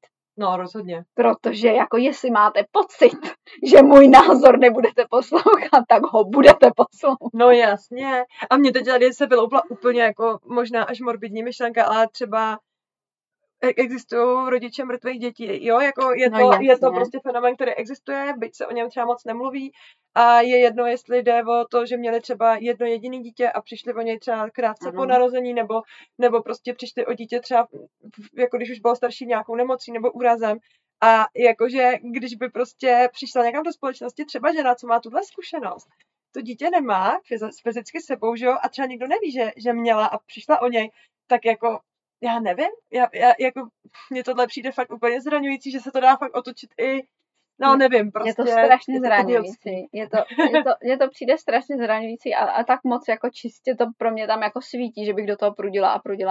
Jo. Protože já znám samozřejmě spoustu lidí, kteří jsou daleko lepší rodiče a žádný děti nemají. Vědí toho daleko víc a žádný děti nemají. Jsou zkušenější a žádný děti nemají. A stejně tak znám prostě mámu od 3 dětí, která toho neví jako tolik, co má máma jedno dítě. Jo. A měřit někoho podle toho, jestli porodil. A ještě ke všemu, jak porodil, jak už jsme tady zmínili. To mi přijde úplně brutální. A jako ještě brutálnější, než mu snad spát, že by měl rodit, protože má rodidla. Jasně, ano. To mi přijde jako...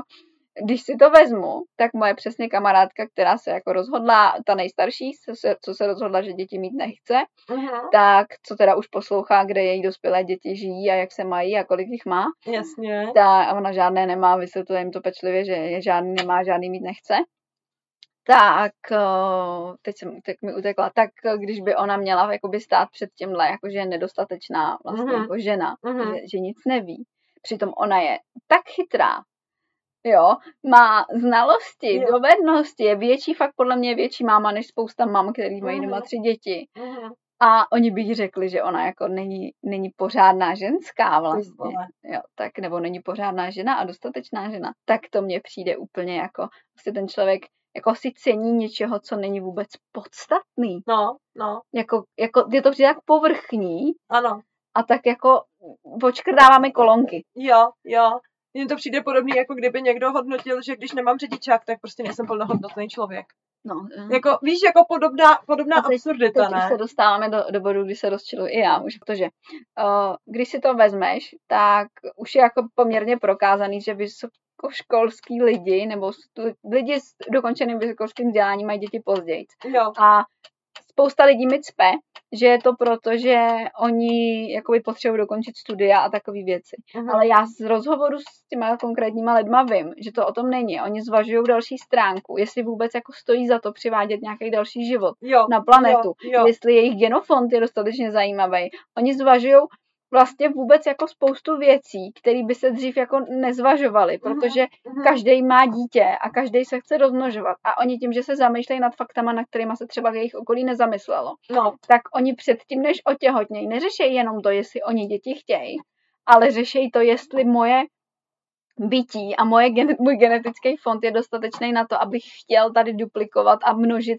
jako jiným takovýhle dítě. Nehledě na to, kam ta společnost spěje v budoucnosti, jestli chci dítě přivést do takové společnosti a podobné další náležitosti, kam jako vidějí za tolik rohů, kam ten první člověk ještě třeba nevidí. A mnohdy je to daleko rozumnější, protože já třeba osobně jsem měla velký problém v těhotenství s tím, že jsem si říkala, jako jestli jako chci vůbec jako přivádět do společnosti dítě. A ne kvůli tomu, že bych měla pocit teda, že mám nějaký nekvalitní geny nebo něco. Já jsem měla naopak pocit, že jako jsem chytrá, jsem zdravá, nemám žádný jako moc velký problémy, jako to dítě by mělo být teoreticky silný, chytrý a všechno možný, nehledě na to bude vedený jako poměrně silný jedinec s názorem, takže může být jako dost jako přínosnej té společnosti, protože se bude chovat zase jinak než ostatní. Nejsem úplně jako zapadající do davu, ale měla jsem to v tom, ty pochyby, jako jestli chci tu planetu zatěžovat dalším člověkem. Jo. Že jako když si to řeknu já, že chci mít dítě, tak si to řekne prostě miliarda jiných a máme tady miliardu jako dětí, který by být jako nemuseli. No jasně. Jsou jenom proto, že by se něco mělo, že jo? Jo, nebo že někdo něco chce nějak, jo, přesně tak. Jo, tyhle ty argumenty přesně znám a přijdou mi jako naprosto na místě.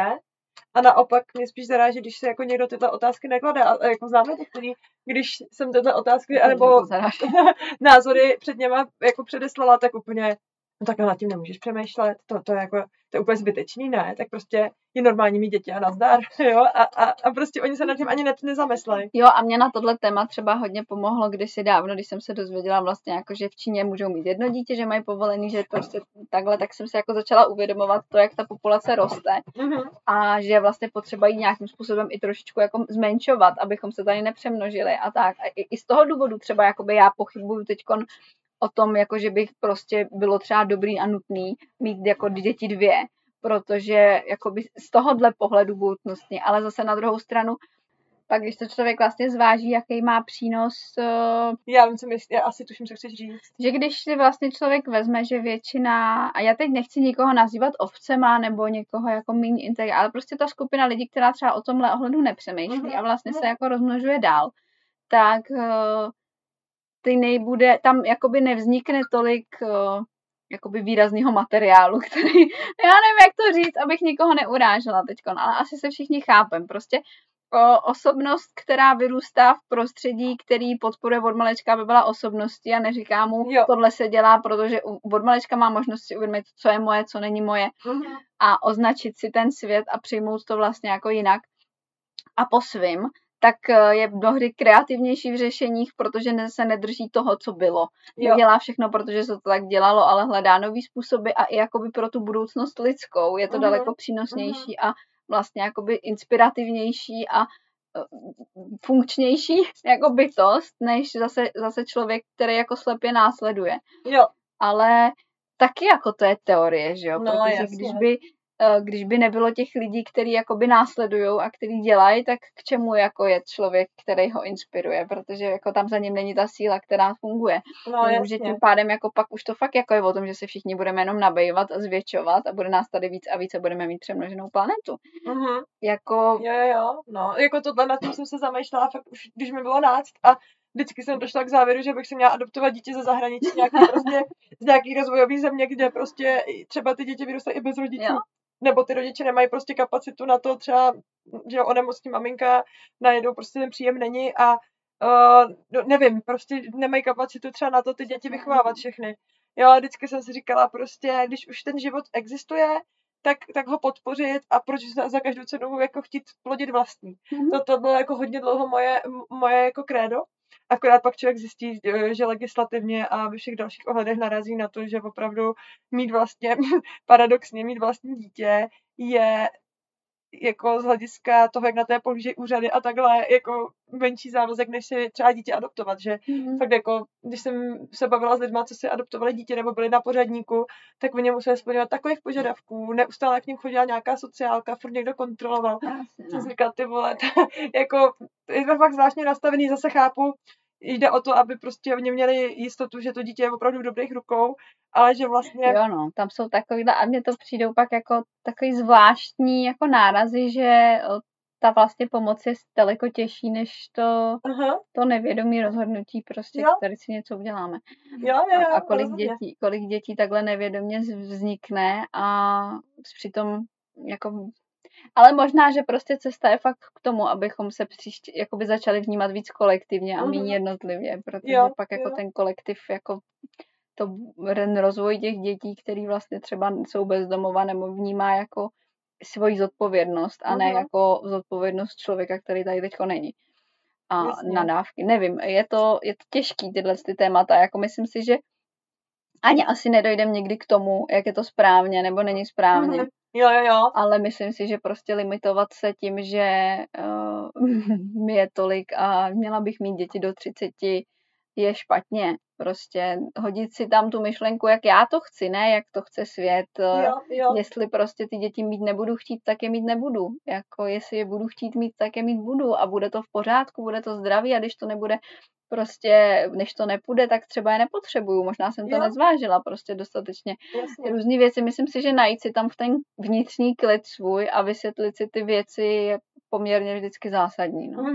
Aby se tím člověk jako nestrhnul, netrápil a i mi pak přijde, že to člověku zbuzuje takovou tu pokoru nesoudit ostatní. Jo, protože jako myslím si, že bych čekala větu třeba, vy vůbec nevíte, jaký to je a vy děti máte, já je mít nemůžu, bych čekala prostě od člověka, který s tím není smířený, než naopak od člověka, který se s tím smířil. A vlastně to bere jako smířeně tu informaci, nebo člověk, který ty děti nechce, tak je taky jako vlastně pokud s tím není ještě smířený. A což je jako fakt zvláštní, jak to má několik jako levelů.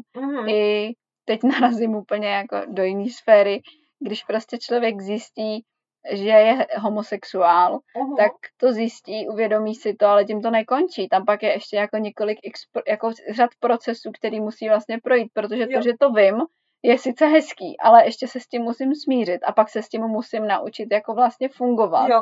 A proto okolí to nikdy není v tolika fázích, protože oni to nemusí tím projít a jich se to netýká v tom životě, ale toho člověka tam je takových fází a stejně tak i s tímhletím, kdy mít děti, jestli je mít, tam je prostě tolik jakoby bodů, který si člověk musí srovnat v hlavě, než dojde nějakému jako vnitřnímu klidu a přesvědčení, že to je tak jako... A teď mě zajímá otázka na tělo. No. Myslíš si, že když se člověk rozhodne, že ty děti mít nechce a má to v sobě smířený, že on je prostě nechce, že existuje, že o tom nikdy nepochybuješ? To jo. To asi záleží, no. Já myslím, že taková varianta může být, ale je to těžký takhle říct, když sama to mám třeba trochu jinak, jo. Jako neumím se do toho úplně vcítit, nechci mluvit tady za nikoho nebo za většinu, ale určitě já to spíš otočím takhle, že určitě je jednodušší o sobě nepochybovat, když neustále ti to okolí nezhazuje to tvoje rozhodnutí, neustále do tebe jako nekope, neustále ti někdo necpe, že jednou budeš litovat a podobně. Jakože, ale věřím, že nějaký pochyby tam přijít můžou jako ostatně u jiných prostě jako větších rozhodnutí v životě. A zase to souvisí s tím, že prostě ty děti a výchova dětí a všechno, co se kolem rodičovství točí, je v dnešní tady naší západní společnosti jakoby považováno za hodně velký téma. Já si myslím, když jsem se dívala i na nějaký jako historický prameny a takhle, že bývalo častý celkem. Rodina měla poměrně hodně dětí, ale třeba z těch dětí se vdaly jenom 2 dcery a úplně běžně v těch rodokmenech vidíš, že prostě teta tadyhleta byla bezdětná, tadyhle ten strejda byl bezdětnej. A že vlastně že nebyl tak, jakože možná ten tak byl takový jako teď, ale v každém případě nebylo až takový téma, když někdo byl bezdětný, no tak prostě tetička byla bez dětí a pomáhala třeba vychovávat svoji sestře. A dneska mi přijde, že se na to klade jako hrozně velký důraz obecně na to téma. A možná, že kdyby jsme tomu celkově nepřikládali takovou důležitost jako společnost, tak by třeba i ty lidi, kteří se rozhodnou nějakým způsobem, který není v úzovkách mainstreamový, nebo ten hlavní tak jako to je nejčastější, tak vlastně by ani necítila takový tlak na sebe, protože by si řekli, hele, to vlastně není tak velký rozhodnutí. To je prostě jenom rozhodnutí, chci, nechci děti, ale vlastně by to bylo pro mě, mohlo by na to nahlížet podobně, jako jestli si vezmu hypotéku nebo ne. Prostě, ale jakmile se to týká tady ty biologické roviny, já chápu asi ten argument, že prostě v určitým věku už to třeba nemusí jít, i kdyby ten člověk chtěl, jako je tam nějakým způsobem taková ta, jako všichni stárneme, že jo, během života a opravdu věřím, že jako existuje věk, kdy už to není ani bezpečný, ani pro tu mámu, ani pro to dítě, ale určitě bych neříkala, že to je 40 let, jo, jako, ale když si pak přečteš v novinách nějaká paní, že se rozhodla mít dítě v 75, celý to šlo jako umělou cestou, jako ve smyslu náhradní rodičovství, že jí to dítě odnosí někdo cizí a tak dále, jako by dárkyně, tak tam já už si říkám, jako, no, jako, asi jo, jako, je to jejich věc, ale jakoby z mýho pohledu jakoby vnímám tam, že opravdu jsou nějaké limity biologický a možná právě proto je to takový téma, protože se prostě společnost hodně točí na tom, že nějakým způsobem jako je to, že nemůže do nekonečna se tady rozhodovat, protože náš život je taky konečný. A to si na druhou stranu nikdo nevíme, že... Možná právě proto je toto téma takový žhavý a tak, jo. A tak teďko se to vnímá jinak, protože najednou si ty lidi nebojujou o život, nebojujou o těch základních věci a vlastně už je ta prosperita běžná na to, aby ten člověk ty děti měl a mohl se o ně postarat. Protože opravdu dřív třeba to i jako mohlo být tak, že čím víc měl člověk dětí, tím hůř na tom byl sám. Takže si pak ty lidi dávali pozor, nebylo tolik. Navíc dřív to prostě nebylo tak možný si o tom početí a nepočetí rozhodovat. Protože prostě teď už my máme vyloženě jako možnost to nějakým způsobem řídit a kontrolovat. Jo, vyloženě aktivně to řídíme. Aktivně to může být o našem rozhodnutí a možná i proto je to jakoby víc očekávání, že si to teda člověk promyslí. Zatímco dřív prostě, když nikdo neměl děti, tak vlastně jako... se nevinil, že jo, protože kolikrát ty ženský otěhotněly brzo, nebo ta žena otěhotněla brzo a protože to prostě nešlo, tak se nějakým způsobem zasáhla, už nikdy mít děti neměla, nemohla. Jo, jasně, a pak už jako toho třeba litovala, ale nikdo to neřešil, protože to nebylo tak, jako že by mohla něco kontrolovat. Jako ta kontrola nebyla nad tím taková, ale my už máme v dnešní době takovou kontrolu nad vším, že vlastně to bereme jako automatizovaně, ale na to jsme dosáhli levelu prosperity takovýho, že prostě je normální, aby ty rodiny měly na to uživit několik dětí a furt neumírali hlady. Jo, určitě. A tohle to všechno si myslím, že v těch našich hlavičkách jako hraje roli v tom, jak to vnímáme a jak to prostě obecně v té společnosti je. A rozhodně jako vidím a třeba cítím u sebe, kde mám nějaký hranice. Já ty hranice třeba vnímám jako asi možná dost jinak než spousta lidí, protože pro mě není takovým jako základním faktorem, kolik mi je a jestli je to fyziologicky možný nebo nemožný. To je jako pro mě až jako v dalších jako řádcích, ale v první řadě prostě jako ta otázka toho proč, jestli jako to má smysl, jestli to my jako rodina chceme. Jo. jestli já to chci jako jedinec, jestli to chtějí ostatní jedinci, pak je v nějaký řádce jako prosperita do budoucna. Jako kdybych si měla, třeba jako je tohle jeden z důvodů, proč já nechci mít jako víc psů, už nikdy. A chci mít jako jednoho psa, protože i když vím, že by si třeba víc vyhrál, kdybychom měla ty psy dva a mohli si spolu hrát a rozuměli si, jako jsem to měla, tak já najednou nejsem ochotná tomu jednomu ukrojovat k tomu pro toho druhýho. Jo. A zatímco dřív mi to nevadilo a nevadilo mi prostě, že jsme měli, když jsme měli kvalitní žrádlo, na tom já bych nikdy neukrojila, ale nejedli jsme na výlet, nejeli jsme se psama k moři, protože prostě bych zaplatila těch peněz daleko víc a kdybych měla jednoho psa, tak to půjde a já ho budu víc rozmazlovat, můžu si dovolit ho všude brát, stejně jako mám teďkom pro to jednoho psa, abych ho mohla rozmazlovat, abych nemusela řešit, jestli mu to můžu koupit, jestli ho můžu vzít sebou, ale jestli chci, protože chci ten život spíš rozhodovat ne o tom, co můžu, ale o tom, jak to chci já. A stejně tak jako i přemýšlím takhle o tom případně budoucím dítěti. Jestli jako je jedna věc, že bych ho chtěla, ale druhá věc je, jestli ho chci a chci mu přizpůsobovat takhle další rozhodnutí. Jasně, no.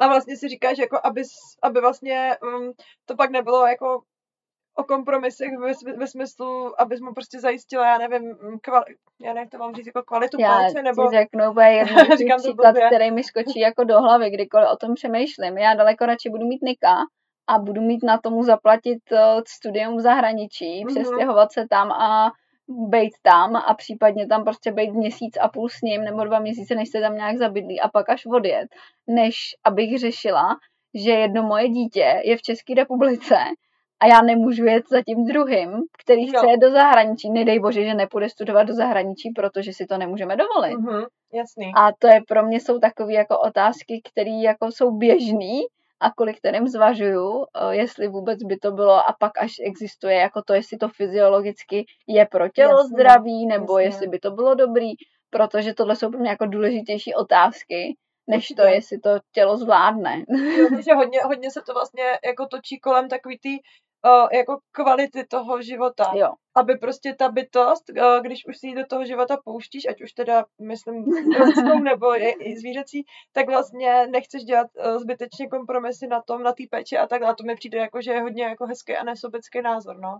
Jo, a já jako třeba tohle pro mě třeba jako bylo hodně zajímavé si uvědomit, že já, kdyby bylo záleželo všechno jenom na mě a v tu chvíli bych nehleděla na nic jiného, tak já jako bytost bych to další dítě vlastně chtěla, nebo další bytost bych chtěla. Jo. Chtěla bych si užít další těhotenství a takovýhle jako věci a mít dalšího mentora malýho a možnost vyrůst. Ale přitom to prostě, jako je hrozně hezký, že to vím, že bych chtěla. Jo. Ale přitom to pro mě už není jako v té konverzaci. Vlastně jako důležitý argument. Jo.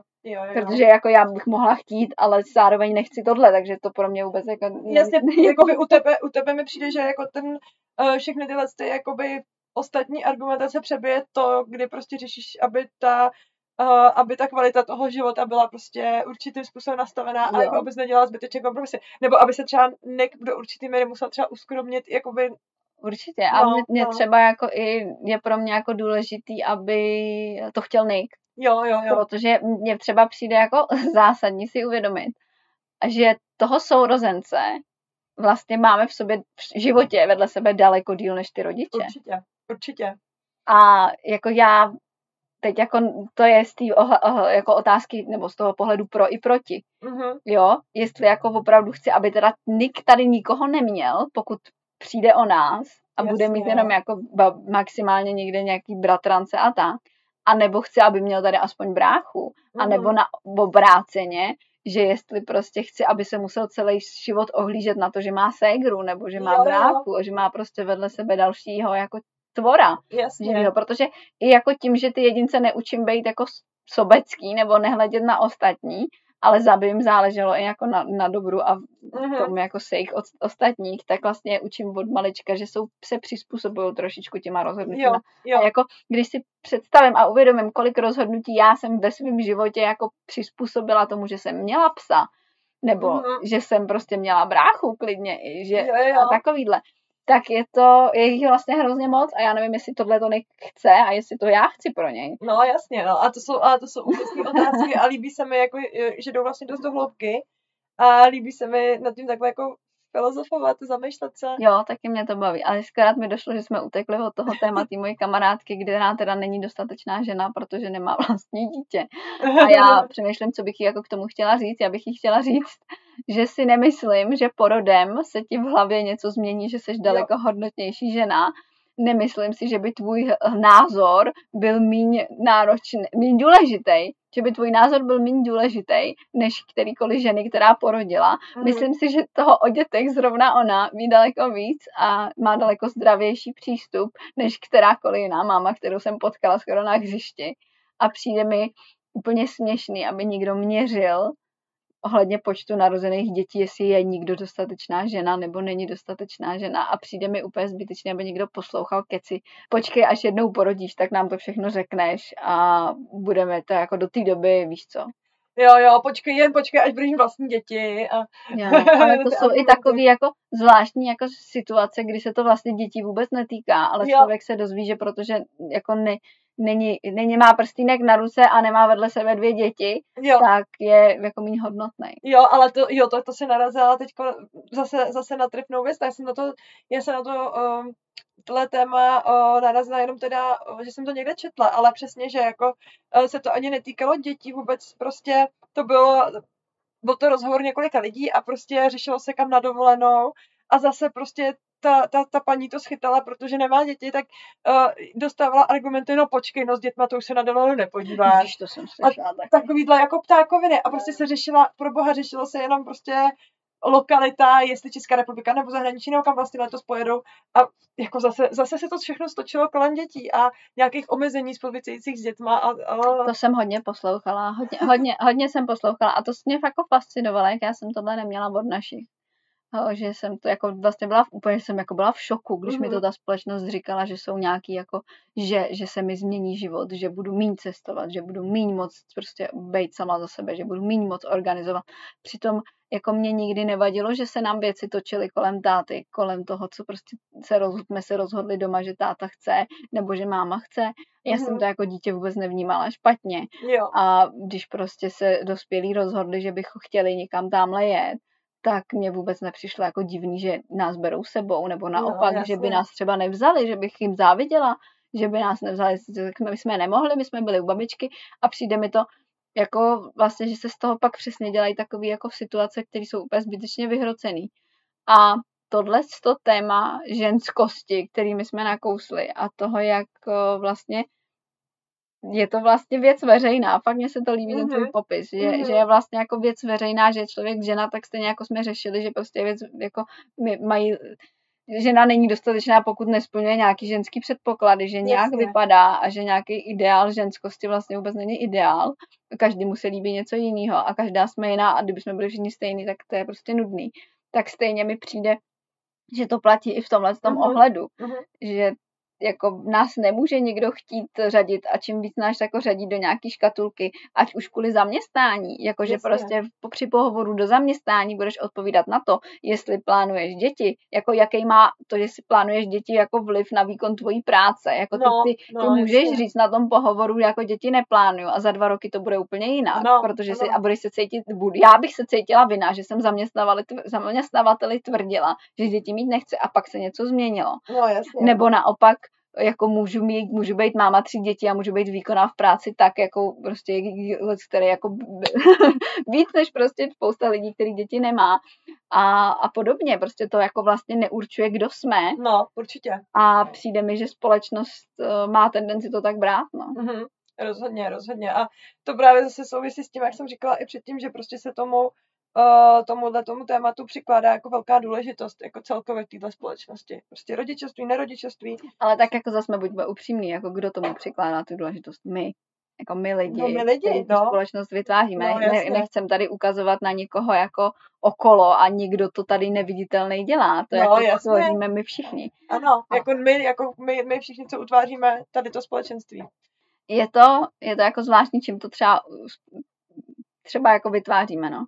Čím jestli těma dotazama i jako na ostatní, třeba my dvě, čím konkrétně se jako podílíme na tom vytváření této společnosti. Já bych se nerada podílela na vytváření společnosti, ve které jako se nemůže dospělej rozhodnout vědomě. Já bych byla ráda, kdyby se každý rozhodl, jako chce, jak to cítí sám a necítil žádný tlak. A jako pokud někdo nechce mít děti, tak si myslím, že by je mít nemusí a že je mít nemá, pokud je nechce. A pokud je nemá a nechce je mít, tak chce trávit přitom čas prostě ve škole a učit nikoho, tak je to daleko lepší a přínosnější a udělá líp, než aby se trápil. Přesně tak. Já to jsem se teď zamyslela nad sebou v tomhle kontextu. Asi se mi to někdy, jako určitě jsem to někdy udělala, že třeba tím, jak já ráda, nechci to tím omlouvat, ale jak já ráda prostě kladu otázku proč a taky jako vlastně se dozvídám odpověď, tak jsem se třeba setkala s ženou, která říkala, že děti nechce a já jsem se prostě jako jenom zeptala prostě jako proč, jako má, jestli proto má nějaký konkrétní, jako prostě mě to zajímalo, její konkrétní důvody, mě zajímala ta osoba konkrétní a ona mi řekla, že to je vlastně, mě hned jako spražila, že to je, jak to mám říct, nekorektní se ptát na důvody. A já jsem si jako říkala, OK, tak to už jsem asi se překročila něčí hranici. Jo, umím to taky. Já jak se ptám proč a nač a hodně mě to zajímá, ale naučila jsem se teďkom posledně, už jsem právě byla takhle párkrát spražena, vysvětlovat těm lidem, proč se ptám. Jo. Protože dost často, když se to takhle dozvím, tak třeba no to je super, že to víš. Jo. To je strašně skvělý. A teď mi jako přemýšlela si nad tím, proč to tak máš, protože mně přijde, že jakoby jak to mám jinak, tak bych chtěla pochopit tu druhou stránku. Jak k tomu člověk prostě dojde k tomuhle. Že to a pak ty lidi jsou ochotnější teda odpovídat. Jasně, no, já jsem se s tím právě nesetkala a vlastně to bylo poprvé, co mě někdo takhle spražil a pak mi došlo, no jo, jenže ona se v 90% případů, protože já jsem vůbec nechtěla zpochybňovat její názor. Ale je to logicky, mě taky, když ten člověk se zeptá na něco, co si v sobě řeším a neřekne mi třeba, proč se ptá, tak já jsem jako v šoku a mám tendenci třeba mu říct, že mu do toho nic není. A to je přesně ono. A přitom vlastně mi pak došlo, že 90% jako lidí, kteří se jí na tohle zeptají, na tuhle otázku položí, tak prostě šťouraj a chtějí vlastně nějakým způsobem třeba vést tu konverzaci pak k tomu zpochybnění toho rozhodnutí. A teď je otázka, jo, protože já jsem si uvědomila na sobě, když jsem vlastně se dostávala z té deprese a čistila jsem si věci. Mm-hmm. Jak kolikrát mně přijde, že na mě někdo vlastně útočí a někdo se mi snaží něco vymluvit tím, že má zájem. Jo. A přitom ten člověk, když jsem si to pak zpětně, i teď to mnohdy sleduju, že ten člověk má zájem. On má zájem, protože se zajímá, ať už o moji bytost, o moji existenci, moje myšlení nebo o něco. A on se mě, ten zájem vyvolá to, že se mě začne ptát. Jasně. A protože já nejsem komfortní s tím mu odpovídat, tak já mám pocit, že do mě reje. Jasně. A já mám pocit, že mě to napadá, tohleto. A já furt tam musím říkat to já, protože to vůbec není z jeho strany. Jo. Protože já si to otočím proti sobě a proti tomu člověku. Přitom ten člověk, když bych se vrátila na ten pramen a přestala tam mít to já, se zajímal. Jo. A jenom prostě chtěl něco vědět, chtěl se něco dozvědět. Tak. A jestli jako tohle to přesně, co říkáš, vlastně jako těch 90%, to nemusí být nutně 90%, který soudějí, ale my všichni si vlastně hrozně jednoduše chytneme v tom, že nejsme jako komfortní a nejsme jako v pohodě s tím na tyhle otázky odpovídat. Jasně. A tím pádem nás pak 90% těch okolí vlastně z našeho pohledu napadá. Jasně. Protože 90% okolí, což je krásný, se zajímá. Jasně. A přitom zájem je jako určitě lepší než lhostejnost, že jo? No, rozhodně. Jako, já budu daleko radši, když se mě všichni budou o mě zajímat, než abych jim byla jedno. Ale jasně. To je vlastně jako zvláštní, no, že jestli to tak náhodou není i s tímhle. Je to možný, no. Protože jak je člověk na nějaký téma citlivý a třeba ho v sobě má nějakým způsobem dořešený, ale proto jsem se tě na to třeba ptala. Já si myslím, že se vlastně nikdy si člověk, i když si je nejvíc jistý, tak vždycky přijde moment, kdy pochybuje. Jasně. A že to, že jsme si jistí, že ty děti nechcem, nebo já jsem si jistá, že to dítě chci, tak stejně může přijít moment pochyby. Určitě. A přijde moment. A je hrozně fajn, když přijde ten moment a vy ho nemusíte polikat a řeknete ho nahlas a někdo vám říká, já jsem ti to říkal. Jo, protože za mnou může přijít prostě kamarádka a říct, víš, já si říkám, jestli jsem ty děti mít neměla. Mně je teď hrozně smutno. a já jí řeknu, hele, teď víš, že jsi nechtěla. No, jasně. A není to, že ti je teď smutno, úplně zbytečný důvod na to, aby někdo existoval. A ona mi v tu chvíli řekne, no jasně, já je nechci. A neměla jsem je mít, ale v tu chvíli jako mám, neberu jí to, že pochybuje, neříkám jí, víš to jistě, no tak si to věděla, jestli teď už s tím nic neuděláš, už je pozdě. Ale jako zkusím jí to jako vlastně říct, jako no, tak pochybuješ, ale tak jako o čem pochybuješ? No, jasně. Protože prostě jako víme v obě, že to chceš takhle. A jenom pochybuješ, protože třeba máš nějaký moment, přesně, je mi smutno. Pochybuju, protože je mi smutno. A jako to, že je mi smutno, znamená, že bych to chtěla, ne. No, jasně, to ale s tím vůbec nemusíš souviset. A že si jako dovolíme pochybovat. A pak jako vlastně být v pohodě s tím, že jsem se tak rozhodla a jo, že mi to třeba někdy bude líto a jo, že prostě třeba nastane situace, ale stejně bych to nikdy nechtěla vrátit, tak si dovolit, protože pak najednou na to téma tolik člověk není citlivý a pak třeba i těch 90%, který ho vlastně napadá, může být 90%, který mají zájem. Jasně. A který se zajímají. A myslím si, že by to bylo vlastně hrozně hezký, kdybychom přestali, kdybych já to uměla úplně, to by bylo fajn, to by bylo úplně super, kdybych to měla takhle, si uvědomit, že ty vyptávání a to zajímání se a ty otázky, které mi občas přijdou dotěrný a které mě vytáčejí, jsou vlastně jenom zájem. Jo, a že zatím není třeba potřeba něco kritizovat nebo hodnotit, viď? Že ten dotaz, který mě třeba iritoval na to druhý dítě, je vlastně jenom zájem. Jo. Že ta paní se jenom zajímá. Protože třeba sama něco řeší, nebo sama lituje, nebo sama má nějakou myšlenku. Jasně. A prostě se jenom zajímá, jaký já mám ten důvod, že to druhý nechci, protože ona ho taky nechce. Jasně, ale místo toho si to otočit do toho, že jako se mě ty lidi ptají na něco, co já nechci slyšet, tak do toho, že vlastně oni se zajímají. Takže hrozně hezky, že se víc a víc zajímáme jeden od druhého. Jo. To je krásný. To je dobrý úhel pohledu, no.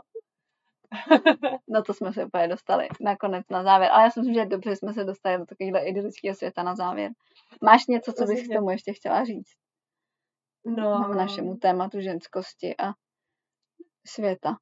Já myslím, že lehký klišé, ale že je určitě pravdivý, nebo ze svého pohledu prostě si žijeme tak, aby nám bylo dobře v našem bytí a v našem třeba i těle a nechme žít druhý, no. Respektujeme. Jako, no. Respektujeme. Já mám potřebu tam říkat to respektujeme teďka, protože mám pocit, že už to není jenom o tom jako nechat. Jo. Protože mnohdy člověk jako nechá všechno možný, ale nerespektuje to svým chováním. Jo, že jako jasně. Nemá nechat a respektovat je rozdíl. Aha, jasně. Nebo víš, já teď nechci jakoby napadat to, co jsi řekla vůbec a jako měnit to, ale cítím v sobě za poslední dobu, že v té společnosti vnímám a vůbec ve svém okolí vnímám rozdíl, když mi někdo řekne jako jo, dělejte si to podle sebe a když mi někdo řekne já respektuju, že vy to máte jinak. No, to je jasný. A teď mi to přijde jako úplně zásadní, ale zároveň v té emoci je to opravdu to plyne od nikud jinut. A filozofická otázka tady. Já bych k tomu už jenom dodala, že buďte sami sebou. Určitě. Buďte sami sebou. Já se snažím být sama sebou a hledat si ty věci, co mi kdo zasel do hlavy a oddělovat je od toho, co chci já a nesvazovat se a nedělat něco jenom proto, že se to dělá. A respektovat okolí, že to má jinak. A vlastně, jak se zajímám, tak možná, když se zajímáme, o to okolí, jak jsem říkala, tak je dobrý říct třeba proč se ptáme. Abychom v těch lidech nezbuzovali třeba nějaký jako pocit nepříjemný nebo něco. Jo, aby já si chápali, že to je jako... Jo, vnímám jako velký rozdíl, když jsem se začala ptát, jsem se vždycky ptala proč, ale teď jsem se začala ptát poslední dobou už s tím důvodem. Jo. Já se vás ptám, protože. A ty lidi najednou nemají problém odpovídat. Jasně, protože pochopí ten smysl toho dotazu a zjistí, že nejsou napadaný. Přesně. Jo. Možná taková jako myšlenka tady bych poslala lidem do hlavy, jako když se máte zájem ptát, tak se prosím vás i jakoby uveďte. Jo, to je dobrý. Protože se ptáte, pak možná budeme mít méně pocit lidí, že nás napadá, možná i začneme vnímat, protože tak je otázkou, kolikrát to v té společnosti jako je vnímaný, že to tak má být a tak je. A přitom to, když si to rozebereme na ty jednoty, tak nikdo z nás tak nemá. No. Víš, jako, že to je nějaký vlastně falešný blud. Jo. A tohle je určitě dobrý poselství, který se pak hodí i mimo tohle téma. Prostě, když se nás budeme ptát druhých, tak třeba i zdůvodnit, proč nás to zajímá, aby jsme to uvedli na pravou míru. Určitě. Já bych ještě potřebovala říct, určitě si myslím, že každá žena, která neporodila, je úžasná, báječná a skvělá a kompletní, s kompletním ženským zážitkem. Stejně tak bych chtěla říct, že každá žena, která nemá děti, je naprostou ženou a naprosto skutečnou ženou a opravdovou a celou ženou. Není potřeba mít děti k tomu, aby jsme dokončili nějaký obrázek. A pak bych chtěla říct, že ještě jsme tam napadali něco. Že je jedno, jakou cestou jsme přivedli někoho na svět, jo. Protože ono nejde nikdy o to, jak. A každý máme svůj zážitek. Svůj a nemůžeme soudit na to zážitek někoho jiného. Můj porod mohl být úplně jiný než kohokoliv porod a na základě mýho porodu stavět nějaký zámky je úplně jako nemožný, protože jasně. Každý porod je jiný a není potřeba soudit někoho podle toho, jak porodil, nebo jestli kojí nebo nekojí a podobný blivna, co jsme tady dneska potkali. Jo. Jestli jsme říkali něco? Myslím, že tohle byly takový hlavní asi. No. Ještě jsme měli otázku kouzelnou 30. Ano. To bych taky potřeba změnit. Je vám 30. Není potřeba, abyste už měli děti. Není potřeba, abyste se rozhodli během půl roku. Ta 30 vážně nic neznamená. Můžete být ve 40 na tom daleko líp než ve 30. A ano, existují nějaké fyziologické aspekty. A ano, jsme jenom lidi a nejsme roboti. Ale myslím si, že snad jako nám všem bude daleko líp, když se nebudeme tady svázat číslama a dělat ze sebe prostě nevím co. No, přesně tak. Nevím, bych to řekla, prostě nehoňte se. Vzpomeňte si na Radhu, která si ve 40 nedechá něco diktovat a stará se o sebe líp jak ve 30 a její miminko se má báječně a ona má na něj spoustu energie a prostě nenechme si tady řídit svět nějakýma, já nevím, jak to říct, nějakýma prostě představama ostatních, nebo představama o tom, co prostě je správně a co není správně a řiďme si to kormidlo sami. Tak. Yes. Jsem zase vždycky na konci, mám potřebu smazat a být to dobrý. Tak se mějte hezky, mějte se krásně. My vám dneska děkujeme. Ano, já děkuju tobě, bylo to poznášející a rozčilující. No bylo to úžasné. Já musím říct, že jsem byla ráda, že jsi měla teď takový aktuální zážitky, protože si myslím, že nám to strašně moc k tomu jako přispělo a dalo. A to téma mi přišlo úplně báječný, kort jako s tebou, která jsi v tom jako taková nesvázaná, uvolněná a báječná. Děkuji moc. Tak vy jste taky úžasný, kdo nás tady posloucháte, my vás zbožňujeme, takže kdybyste chtěli nějaký další téma, jako třeba tohle to bylo opravdu nakopnutý od naší věrný posluchačky, mojí kamarádky, a chtěli byste ho takhle rozebrat a trošku vyčistit, my se vždycky snažíme vyčistit ty, jak bychom to řekli, černoty, ty přesvědčení. Jo, jako zbourat nějaké přesvědčení, které o tom panují a strhnou nálepky a tak. Tak, snažíme se to jako odlehčit a to téma vlastně jakoby vzít ze všech možných stran a vyčistit tam různý křivdy, co kde nám kdo řekl a tak to se snažíme. Tak kdybyste nějaký takovýhle téma měli a chtěli jste, aby jsme si o něm tady s Holčou popovídali, tak nám ho pošlete. Určitě. My se k tomu určitě dostaneme, i když to třeba nebude hned, tak my tu náladu na to najdeme. Určitě. A budeme rádi, když nám tímhle způsobem vlastně taky rozšíříte obzory zase o to, co zajímá vás. Tak já ti moc děkuju. Já tobě, Zlato. Krásný den. Mějte se krásně, papa.